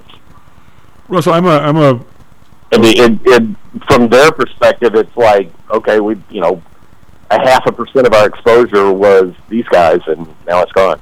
I just I, I think that Oh. there there are what's what's the what's, where's our buddy uh, uh our buddy you know Roy Briggs don't you? I know. Uh, buddy of mine evidently he he's pretty good at poker. What's the what's the thing if you if, if you if you always if you got a really good hand you always say who, whose bet is it? Then everybody knows you got a good hand. Is it with a tag or was it a trick? It's a tag, isn't it? yeah. What do they call it? There's a there's A tell. a tell. And Yeah. uh, I, I've always thought, you know, since I've, I've missed every one of them, you know, I was actually a pretty good poker player, but way back before they had Texas Hold'em. But the, uh, I always thought that it, there, there's little tells that, of course, I was never able to pick up when they happened. But the first one was when I was at Pullman, and Robin, well, we were boyfriend, girlfriend, and uh, still are friends, and she was assistant treasurer. She goes, come on, we're going to this dinner from Bank America and we're going to see Zorba the Greek, Anthony Quinn at the Arie Crown. So we end up having the bus takes us to the Metropolitan Club way up in the Sears Tower. Of course, it was so foggy I couldn't see out of the seven. I was looking for the, waiting for the view, and of course it was so foggy I couldn't see out. We have this terrific dinner, booze, bus over, and we go to McCormick Place, and you know we have see this great play. Anthony Quinn was really good. They, they, they spent a fortune on us, right? So like two years Uh-huh. later, I'm on the trading floor playing softball, and we go out to Grant Park, and the Bank America team had to borrow a bat and ball for practice and didn't have any uniforms, and everybody else did. I'm like, what's wrong with these guys? I should have shorted the, the bleeps the next day. Their stock went down like 30% in the next two weeks. Ju- Just say it. And of course, did I have a put? No. Uh, but th- somehow or You another, didn't, you didn't pick up on that tell. didn't pick up on the tell. And yet, But you know what? You did, And to your credit, I mean, at a very high level, you were you looked at what FTX did, and you kept saying, "I, you know, this thing makes no sense whatsoever." But I, I just wonder if, if you if you had been the young guy, you and I say we were once young, say we were the young guys at the Ontario Teachers Place or anywhere else, any of the other people on this list, and we used all our our persuasion and basically put our neck out in the guillotine and said these guys are the real the real deal, and we gave them hundred million bucks, Mhm. and uh, and all of a sudden the next day you found out that they just gave Major League Baseball a hundred million bucks to put. What, what, what, or, or if you were uh, uh, Sequoia, and you gave the people 200 million, 10 million dollars, and a month later you heard one of the people from Sequoia say the reason why we gave them the dough is because uh, the guy had the balls, basically, uh, family show the balls to give us the presentation while he was also playing a video game. Yeah, I mean that. What does that, that sound that's just such a bad one for the people at Sequoia. But but but the whole idea of I I, I, I, I would have called if I gave if I gave you hundred million dollars the next day you, you sponsored the United Center, I would say, gee Russell, I mean you know I, I really love you. We've been friends a long time, but did you just give those guys my hundred mil? I mean, I mean, it's it's is, isn't it a simple question? Well, by the way, I hope that wasn't my hundred mil you just gave these idiots. I mean, am I right or wrong? I mean, they're, they're, they're- Oh no, you're you're absolutely you're you're absolutely right to think on that one, but to to think like that, but yeah, I I think that, that a big part of what I did in my my dissertation was about just visibility and how visibility. If, if you see something all over the place, it kind of skews your thinking to the can skew your thinking to the positive side. yes. Um, and I I feel like that's what was going on with FTX. You just if you saw them everywhere, you got to assume that they're making money to pay for seeing them everywhere, and not that they're just taking investors' money and turning it around and slapping a patch on on umpire on umpires. Which still, I I, I feel like that.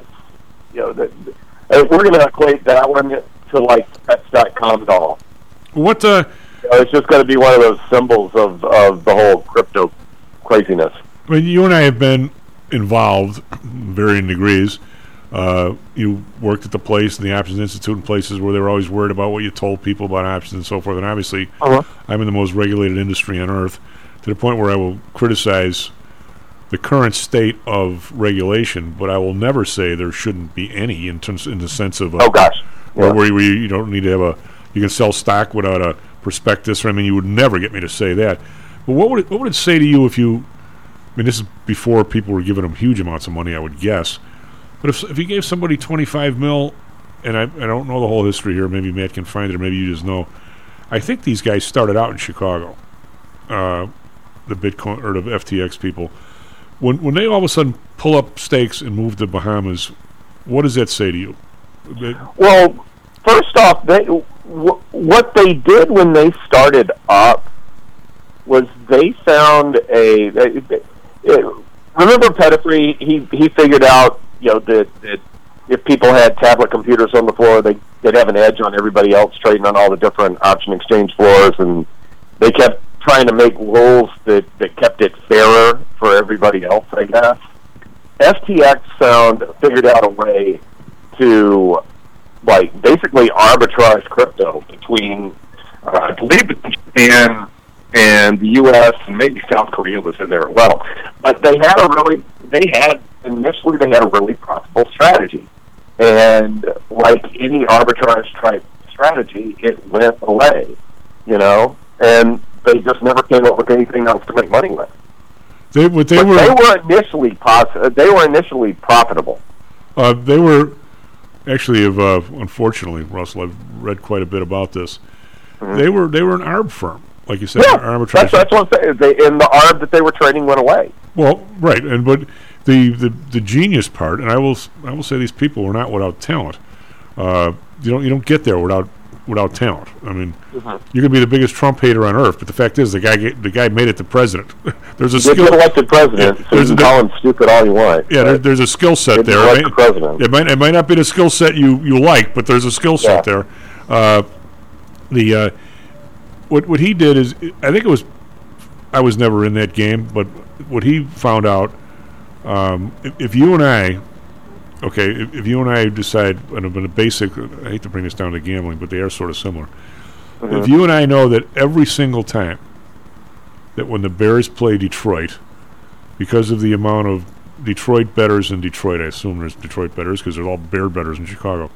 Mhm. That that the uh, that Detroit is always going to be a I'll go back to one a, a f- seven point underdog in Detroit, but they're going to be a four point underdog here because everybody's such a crazy Bear fan, right? That Mhm. you could, without without question, if you wanted to, you could send you know, Matt Byrne up to Detroit, and you could say put a whole bunch of money down on one of the teams at four points in Detroit, and I'll put a whole bunch of money down at, at seven points in Chicago. That someday, somewhere, this is going to land at five or six, and we're going to win both sides. Correct. So that that's because you can't really buy and sell like a bet like that, but you can at least arb the points a little bit. If it actually was gold was trading thousand dollars an ounce in Britain and nine hundred dollars an ounce in New York, arbitrageurs. That's why markets match because people are arbitrageurs. People are going to buy the gold in Detroit and they're going to sell it in London to the point where they're both nine fifty or somewhere in there. Correct. And so, but now the problem with that is, it's not like trading an option because options don't have this problem. If you if you trade an option, if you buy it through PTI, and I'm going to say when the, when the trading floor, if we sent the order down there and they bought the option from call options from Matt Byrne, and all of a sudden an hour later you're up whatever up or down you want to get out, you sell the option through my brother who's who's trading in a crowd down there. You you are flat according to OCC. That's what that's what having a clearing arrangement has. You don't have a position. Any other thing you do, whether it's a bet on the on the, the Giants or the, the Lions and the Bears or whatever, you actually are long Detroit, short Chicago. You're not you're not flat. Okay, mm-hmm. there's a big difference because all of a sudden, if the guy in Detroit, all of a sudden he's found in a river somewhere or he just leaves, you may you may win in Chicago or lose in Chicago. You haven't won in Detroit. You just lost, right? So there, it's called contra-party risk.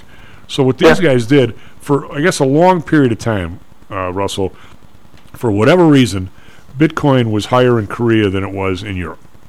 Yeah. And what these guys did was found a way where they could satisfy themselves. I don't think it ever they ever were flat.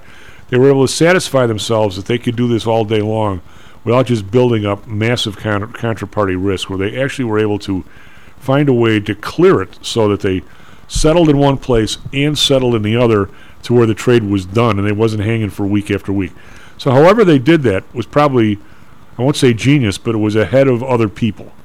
And they, yeah, they they, were, have a, they, they, you know, remember, I mean, there, there have been cases like this throughout my career.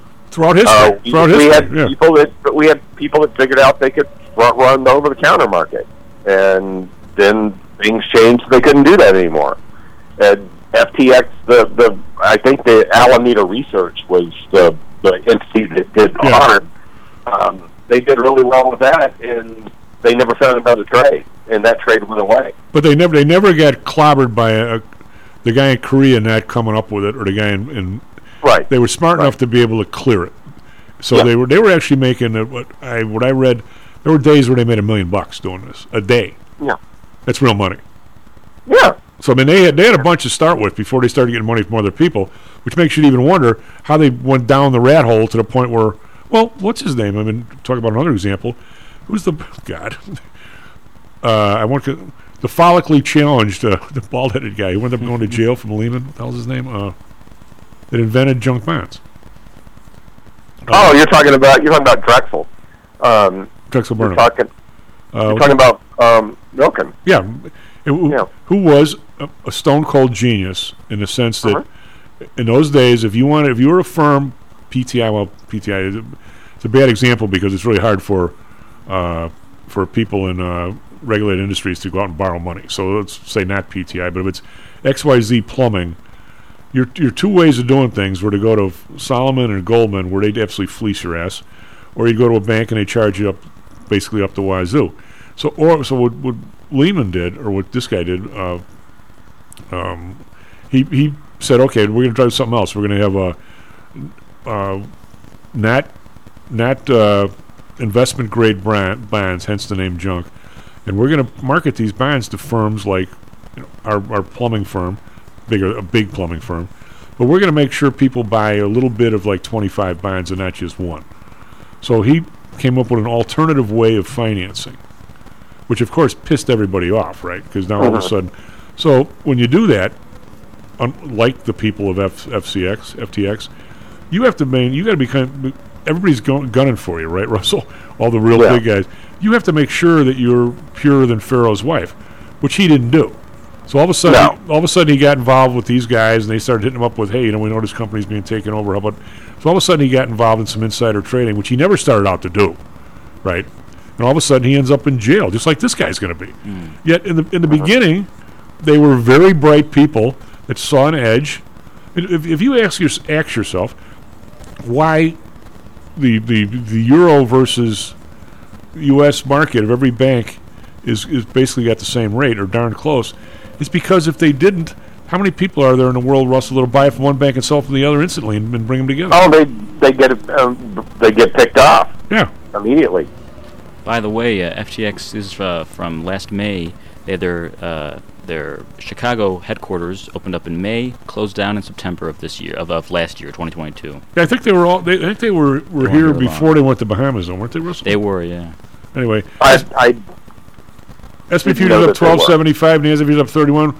We come back. Russell's going to be like, "How come you don't have a uh, you and two other guys having the the uh, economic forecast luncheon like the people in Chicago do? You got to start that next year down in Indianapolis." Just saying, it's a big deal. I know. Well, you could start it up. I'd I'd, I'd, I'd come down. Uh, we we uh, chief, we've done it for 97 years in Indianapolis. Really? Well, how come I don't see it in the paper like I do see? I. I was the I was the speaker at it back in November. Really? Yeah, it's a roadshow thing that I talk about. That I say, you know, go around to the community groups. That's what it is. I'm talking about the one, the one where it's in Crain's and it's all those other places. It's not a roadshow. It's actually the. Know, we no, we do it for the regular people. The U of C does it for the rich folks. Oh, all right. Yeah. wait, I was there. I wasn't rich. I just went. Well, Just you, saying. you, whatever. That's Go to commercial. if you're up 11, as if you're up 27. By the way, a couple of those guys I had in class. Uh, boy, last time I went, how scary was that?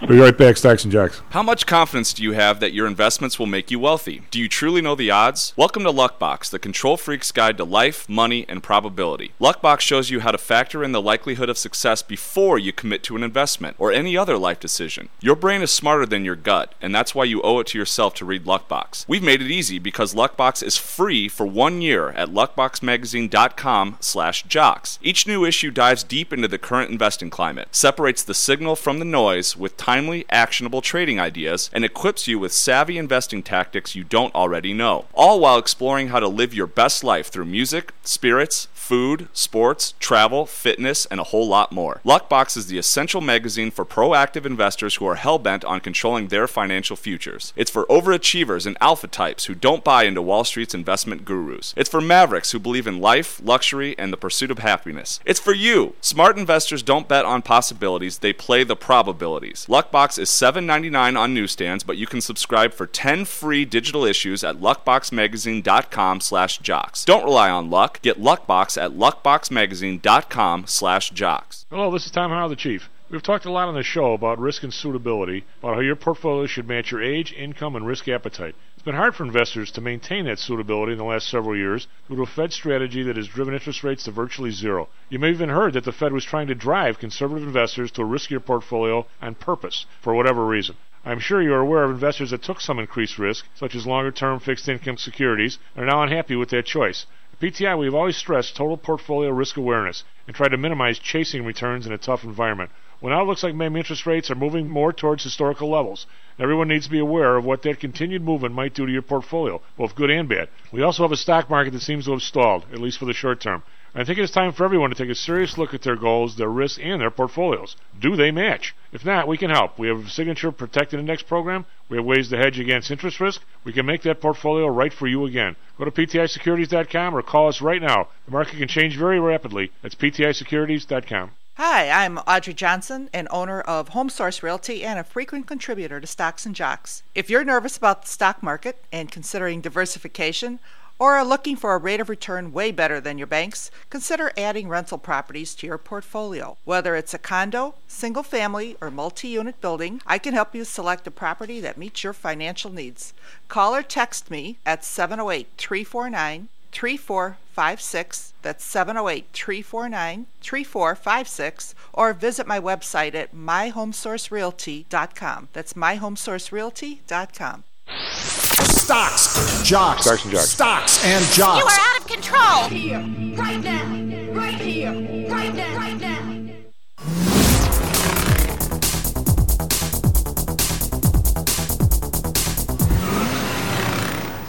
Lower opening stocks and jacks. I'm Tom I'm at Byrne on the board. S&P futures up 1075. Nasdaq futures up 24.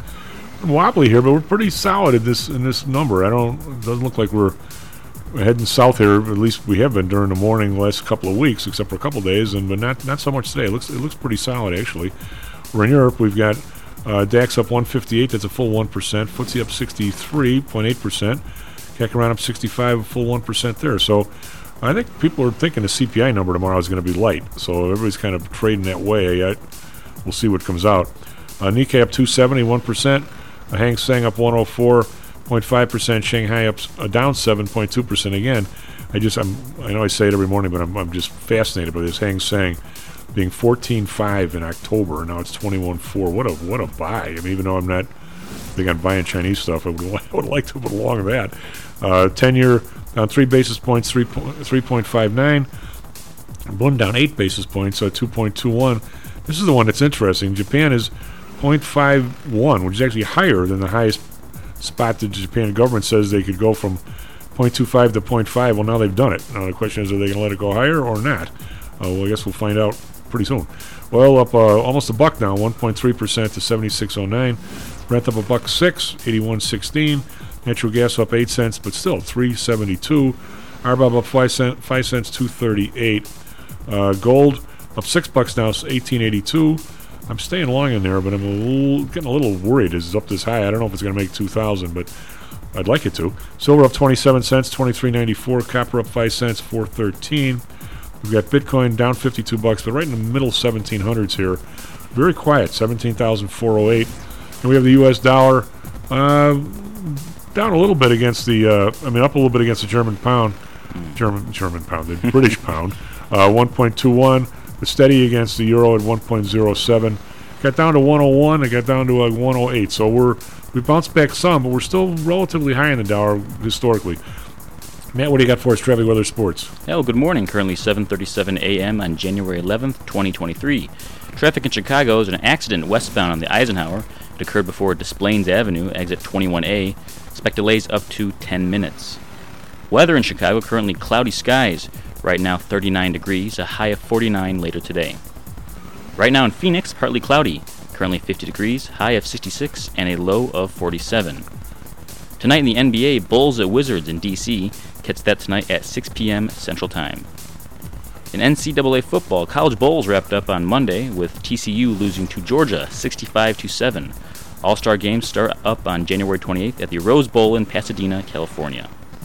The NFL standings for the 2022-2023 season, uh, performance-wise, let's make that clear. Performance-wise, uh, Bears are at the bottom with a total of three wins and 14 losses this season, a winning percentage of .176. At the top, Kansas City Chiefs and Philadelphia Eagles with 14 wins and three losses exactly. That's .824. So I got Chief. Back to you.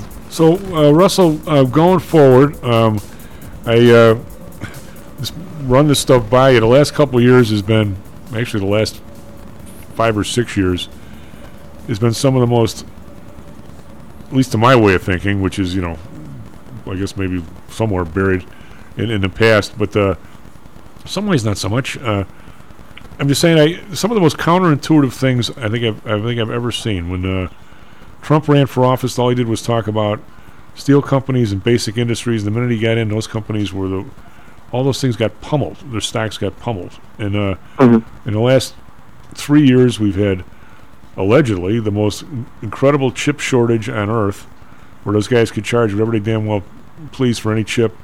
At the end of the day, the chip companies are like the ones you absolutely don't want to own, which I would never have guessed.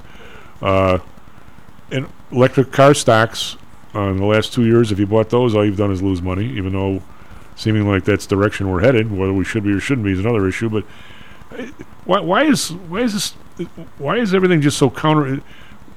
Why? Well, they're, they're chips in cars. It's not you know. It, it, drop the electric for a second, but semiconductors in cars are the most econo- two of the most economically sensitive uh, industries you have out there, and when you don't want to own those stocks whenever there's an economic slowdown, and everybody keeps saying you know the recession is is about to about to get us. So that I mean that I, I think that's the the reasoning behind the stocks doing so poorly. And the electric cars, I, I God, I, I can't remember a first week of a semester where somebody didn't ask me what I thought of Tesla. That's all that. Yeah. That's, that's what undergrads want to know. What do I think of Tesla? And I'm like, eh, and I, I always give the same answer. I say it's a, it's an auto company, and they haven't had to live through a recession yet, and that's what they're really going to have to survive if they're going to be around long term. Well, and that's where we're at now. I, I, I uh, absolutely understand as as a trader, an investor, what you just said. However, the part that I'm having trouble with is there should have been a 18 month to two year bubble where Micron and Intel and all these places that make these chips should have made so much money that they, they would be like an Apple with like four billion in the bank. That even though this year looks slow, they would have a bulge of wealth that they could never even come close to pissing away, and yet they don't seem to. So I, they weren't able to benefit from the shortage is is, is easily as you would think, just because it's the technology behind putting these things together. It, it's not like you flip a switch on and, and suddenly you can start producing more and, and you know and fill the demand. Well, I understand it. You're looking, but you're looking at the long term demand. So they're, you know, they're doing a lot capital spending wise to you know try to try to catch up with that. And I think maybe that capital spending that they're having to do is also weighing on their profitability. Well, I, I, I would never disagree with you on this. You're absolutely correct. What I'm, what I'm saying is, if if you and I owned a hamburger stand, and all of a sudden we had one competitor in town, and for whatever reason, uh, he was he was smoking uh, what's the stuff that used to you have to do an open thing, crystal meth some night, and his place burned down for six months, and we were able to raise the price of our hamburgers by twenty percent for six months. And all of a sudden he's back in business. I get it. Our, our, our outlook going forward hasn't changed. But what happened to the twenty percent higher we made for six months? It's got to be someplace. I'm saying that I think they're re- honestly, I think they're reinvesting it. But okay, okay. they eat, but they, you know, there, there are parts of the world that were not consuming chips at all okay. for a while. And, and part of part of the curveball behind everything we're talking about is what happened in 2020. I'm just saying. It, it, I, I just, you know, I'm a. being- I, I know. I see what you're saying. It's just the, um, you know, the the ability to benefit as easily with your hamburger stand uh, example with the semiconductor example. It's just it's not it's not as easy to to do that. Well, I, I guess, man, I'm trying to look at the this the holistic approach. God bless. Uh, how's that for a word? But I mean, somewhere along the line, the price of the Ford pickup truck is like double because how much they allegedly had to pay With for all that stuff they put in them. Well, allegedly, what they had to pay for the chips. I mean, that's that's, that's Mhm. the excuse. Now, what you're saying is it may not actually be true what they're telling us, but if it was, you would think the chip company would be fat and happy, and they aren't. That's, that's it. Just seems.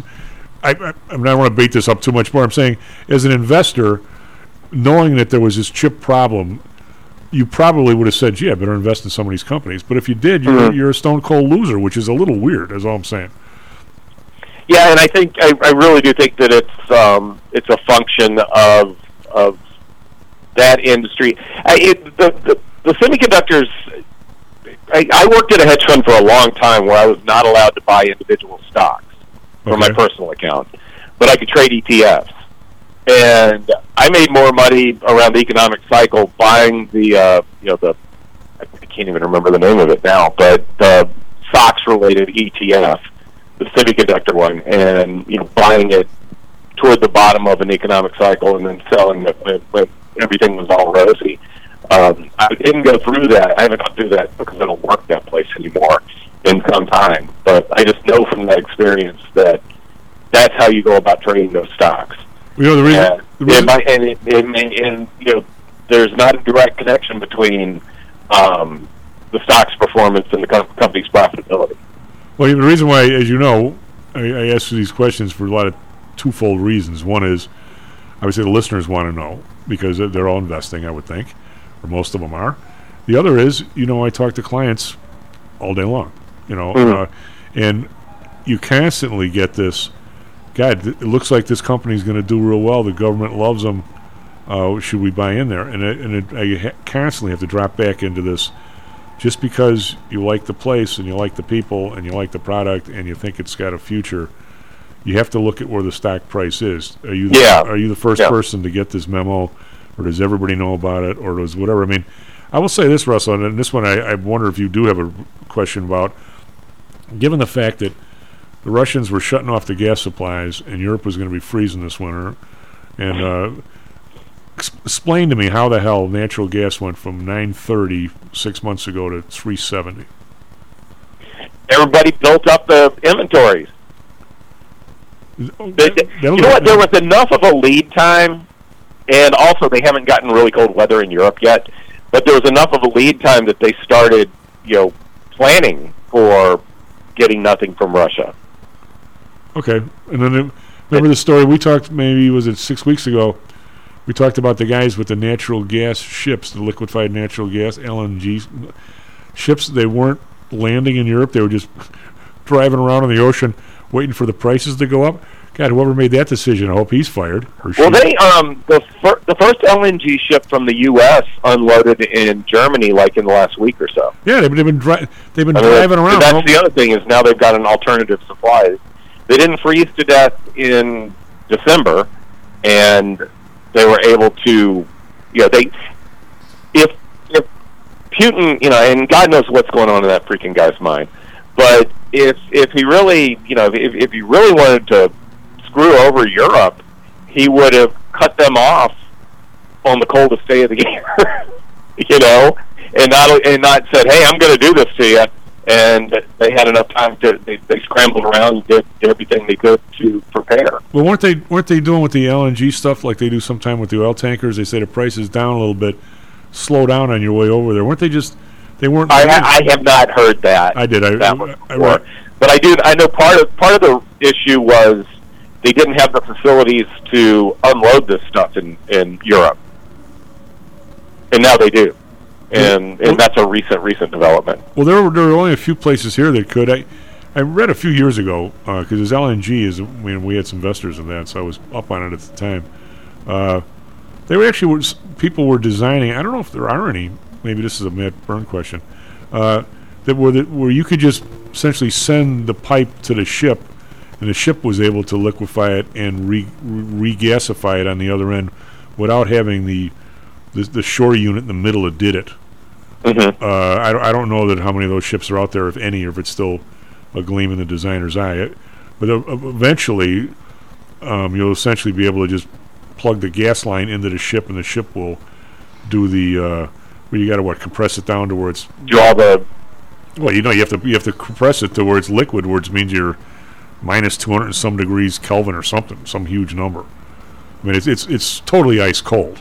That's what, that's what Mhm. compresses it. Somehow, I'm no I'm no engineer, but but it just it does seem like it, as as traders. I mean, I I we have done a boatload better than than I'm going to say most. Russell, because we have stayed in the indexes and, and protected the Mhm. indexes and stayed in there rather than trying to pick some of these stocks. I mean, I we've got a lot of clients that uh, you know they're they're they call them conviction stocks. You want you want to have for your grandkids. God love them. The, the conviction stocks for Amazon, Tesla, Nvidia. Apple, Apple's still okay. Uh, some of the other ones, man, I I don't I mean I, that's why I asked you last week. Uh, the market, I believe, will always come back. The economy will always come back. I mean, after all, this is America. I'm not so Mhm. sure, just like 2000, that the same stocks that were everybody's, uh, you know, everybody's touting the last five years are the ones that are going to come back. It might be some other ones. Oh, it's very possible that we'll have. If, if you ever see those lists of uh, the biggest companies in the S and P 500, like every five years, it's always a big, you know, big shift in the industries, and and you know, energy energy has been at the top of those lists periodically, and I think it it's working its way back up right now. Well, you know, the But eventually, but eventually it'll shift back around, and um, but they're they're often on those on those lists of companies. They're often companies that like I I, I don't remember them. Well, you're you're too young. The reason why I know you're too young is because I'm too young. Uh, maybe maybe maybe in undergrad or someplace. Remember Morgan Stanley? You've heard about it. Morgan Stanley's Nifty Fifty. Oh yeah, yeah. For those listeners, and for for poor Matt Byrne, back in the was it the early seventies?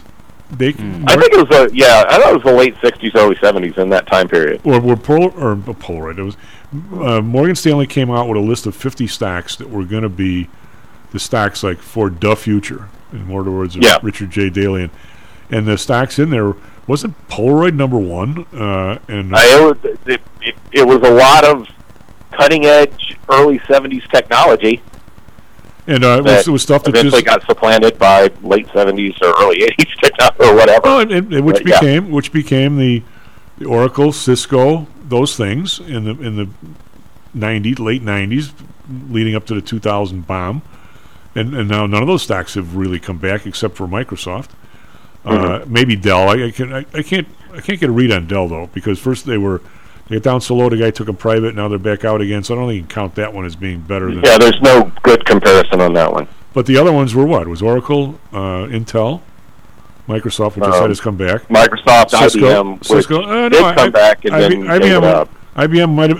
IBM, I think, was probably one of the the Nifty Fifty. I don't think it was one in the nineties. It was it was already out of favor.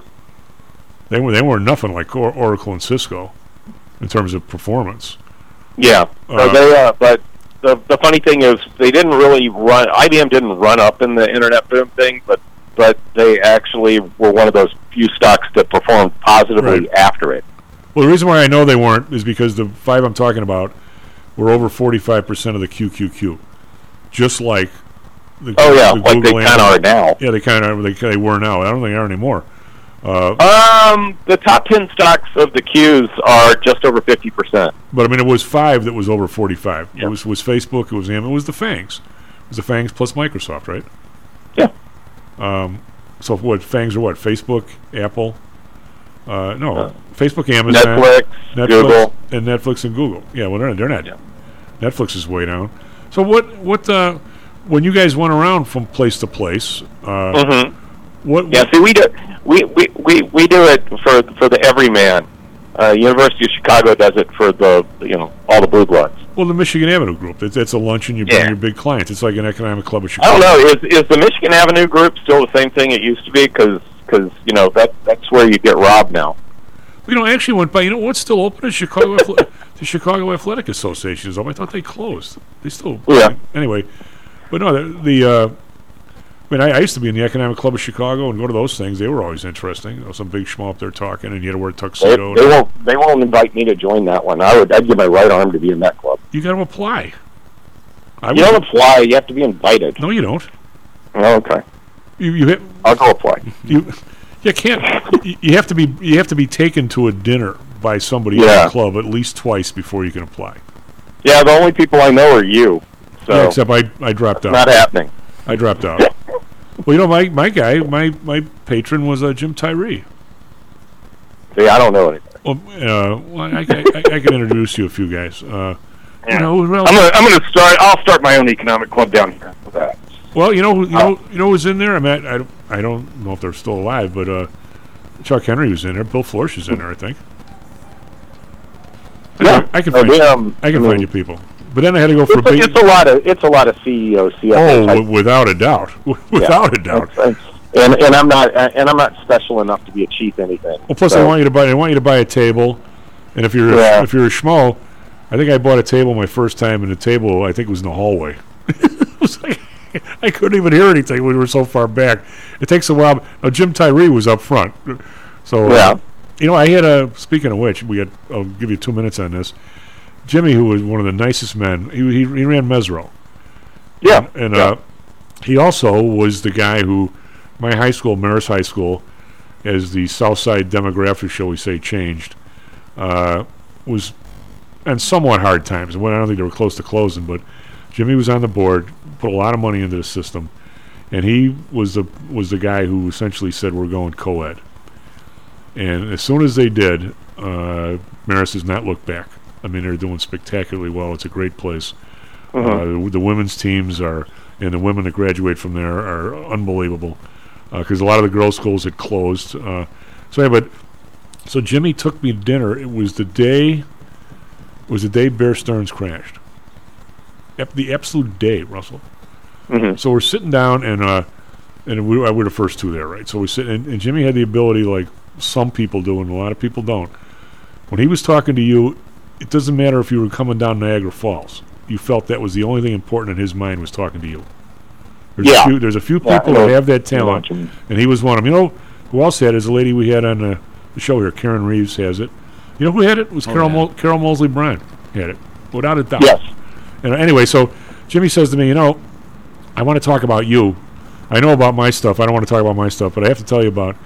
I got three or four of my best friends work for Bear Stearns, and he said, you know, they just went under today. And he says Bear Stearns foolishly, and he goes, I've told them that. Now I don't want to tell them because I don't want to say I told you so. Virtually all their 401k was in Bear Stearns stock. Oh yeah, no, the, their their employers were true believers, and they they didn't just lose their jobs; they lost Yeah. everything. He goes, I so four or five of my best friends not only lost their job, they lost their retirement. You know, by the Mhm. way, they they live in a place where a lot of people are bears. You know, they, they can't. They're they're they're toast. They're just toast. You know, and they're sixty some some years old. They, somebody out in somebody out in my neighborhood took a header in front of a metro. You know, there's talk about a a, a tell. We have a client. He's still a client. Um, he was involved in one of those Bear Stearns things early on. One of the ones that were like off balance sheet. Mhm. And he lost a bunch of money like six months before any of this happened. And I, I you know, I, I don't know the guy very well, but I, I, I mean, because he's got stuff all over the place. He's a real bright guy. He's a big guy. He uses us for his option stuff, and he's a he's a terrific dude. But I never, I don't ask what other people are doing somewhere else. It's none of my freaking business, right? Yeah. Uh, but he did mention something about this Bear Stearns thing that he was in.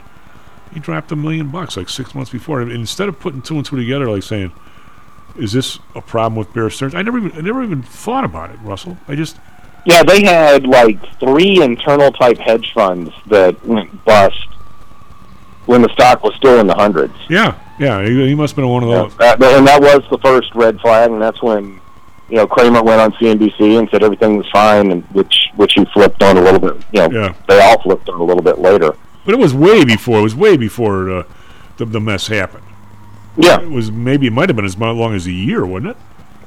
It was. I feel like it was a few quarters before, but I would say three uh, quarters. It, really, it, it was that. What, what we're talking about is something that when they finally went bust, it was like, oh well, that makes sense. that thing that happened back then was, you know, a bigger deal than we thought it was. Right, so you got you're, you're going from place to place, you and your guys, and you're Mhm. doing you're doing the every every man forecast, breakfast, luncheon, whatever it is. What are you saying about this year? About this coming year, Yeah, um, it's going to be pretty hectic for the first half, and but you're going to want to be in stocks for the second. What about I? I'll, I'm, I, the, the, it, we've still got things to clear up, but we're actually on a better path than a lot of people think we are. I uh, I I lobbed this one out there. Uh, I've been doing this for a few weeks now. I think in the next year, somewhere between where we are, maybe five percent, four seventy five, probably four seventy five by the end of the middle of to the end of the year, the Fed is at, you know, pick whatever twenty five or fifty different from me. I'm going to say we're at four seventy five, and the Fed doesn't make a move for nine months, and they're they're not even what's talked about every day all day long, and they're they're just neutral. We start to forget about it that Yeah. as as everything starts to right itself. Well, write itself or just revalue and just that's what the new price is, and let's work on it from here. And I mm-hmm. don't even think there, there'll be other subjects. There'll be earnings and might be a recession and all kinds of other stuff. There's all these people keep getting laid off, and there might be some more supply chain. There's obviously obviously world issues, but I think the Fed is going to be talked about on a daily basis about one tenth what they are now come September.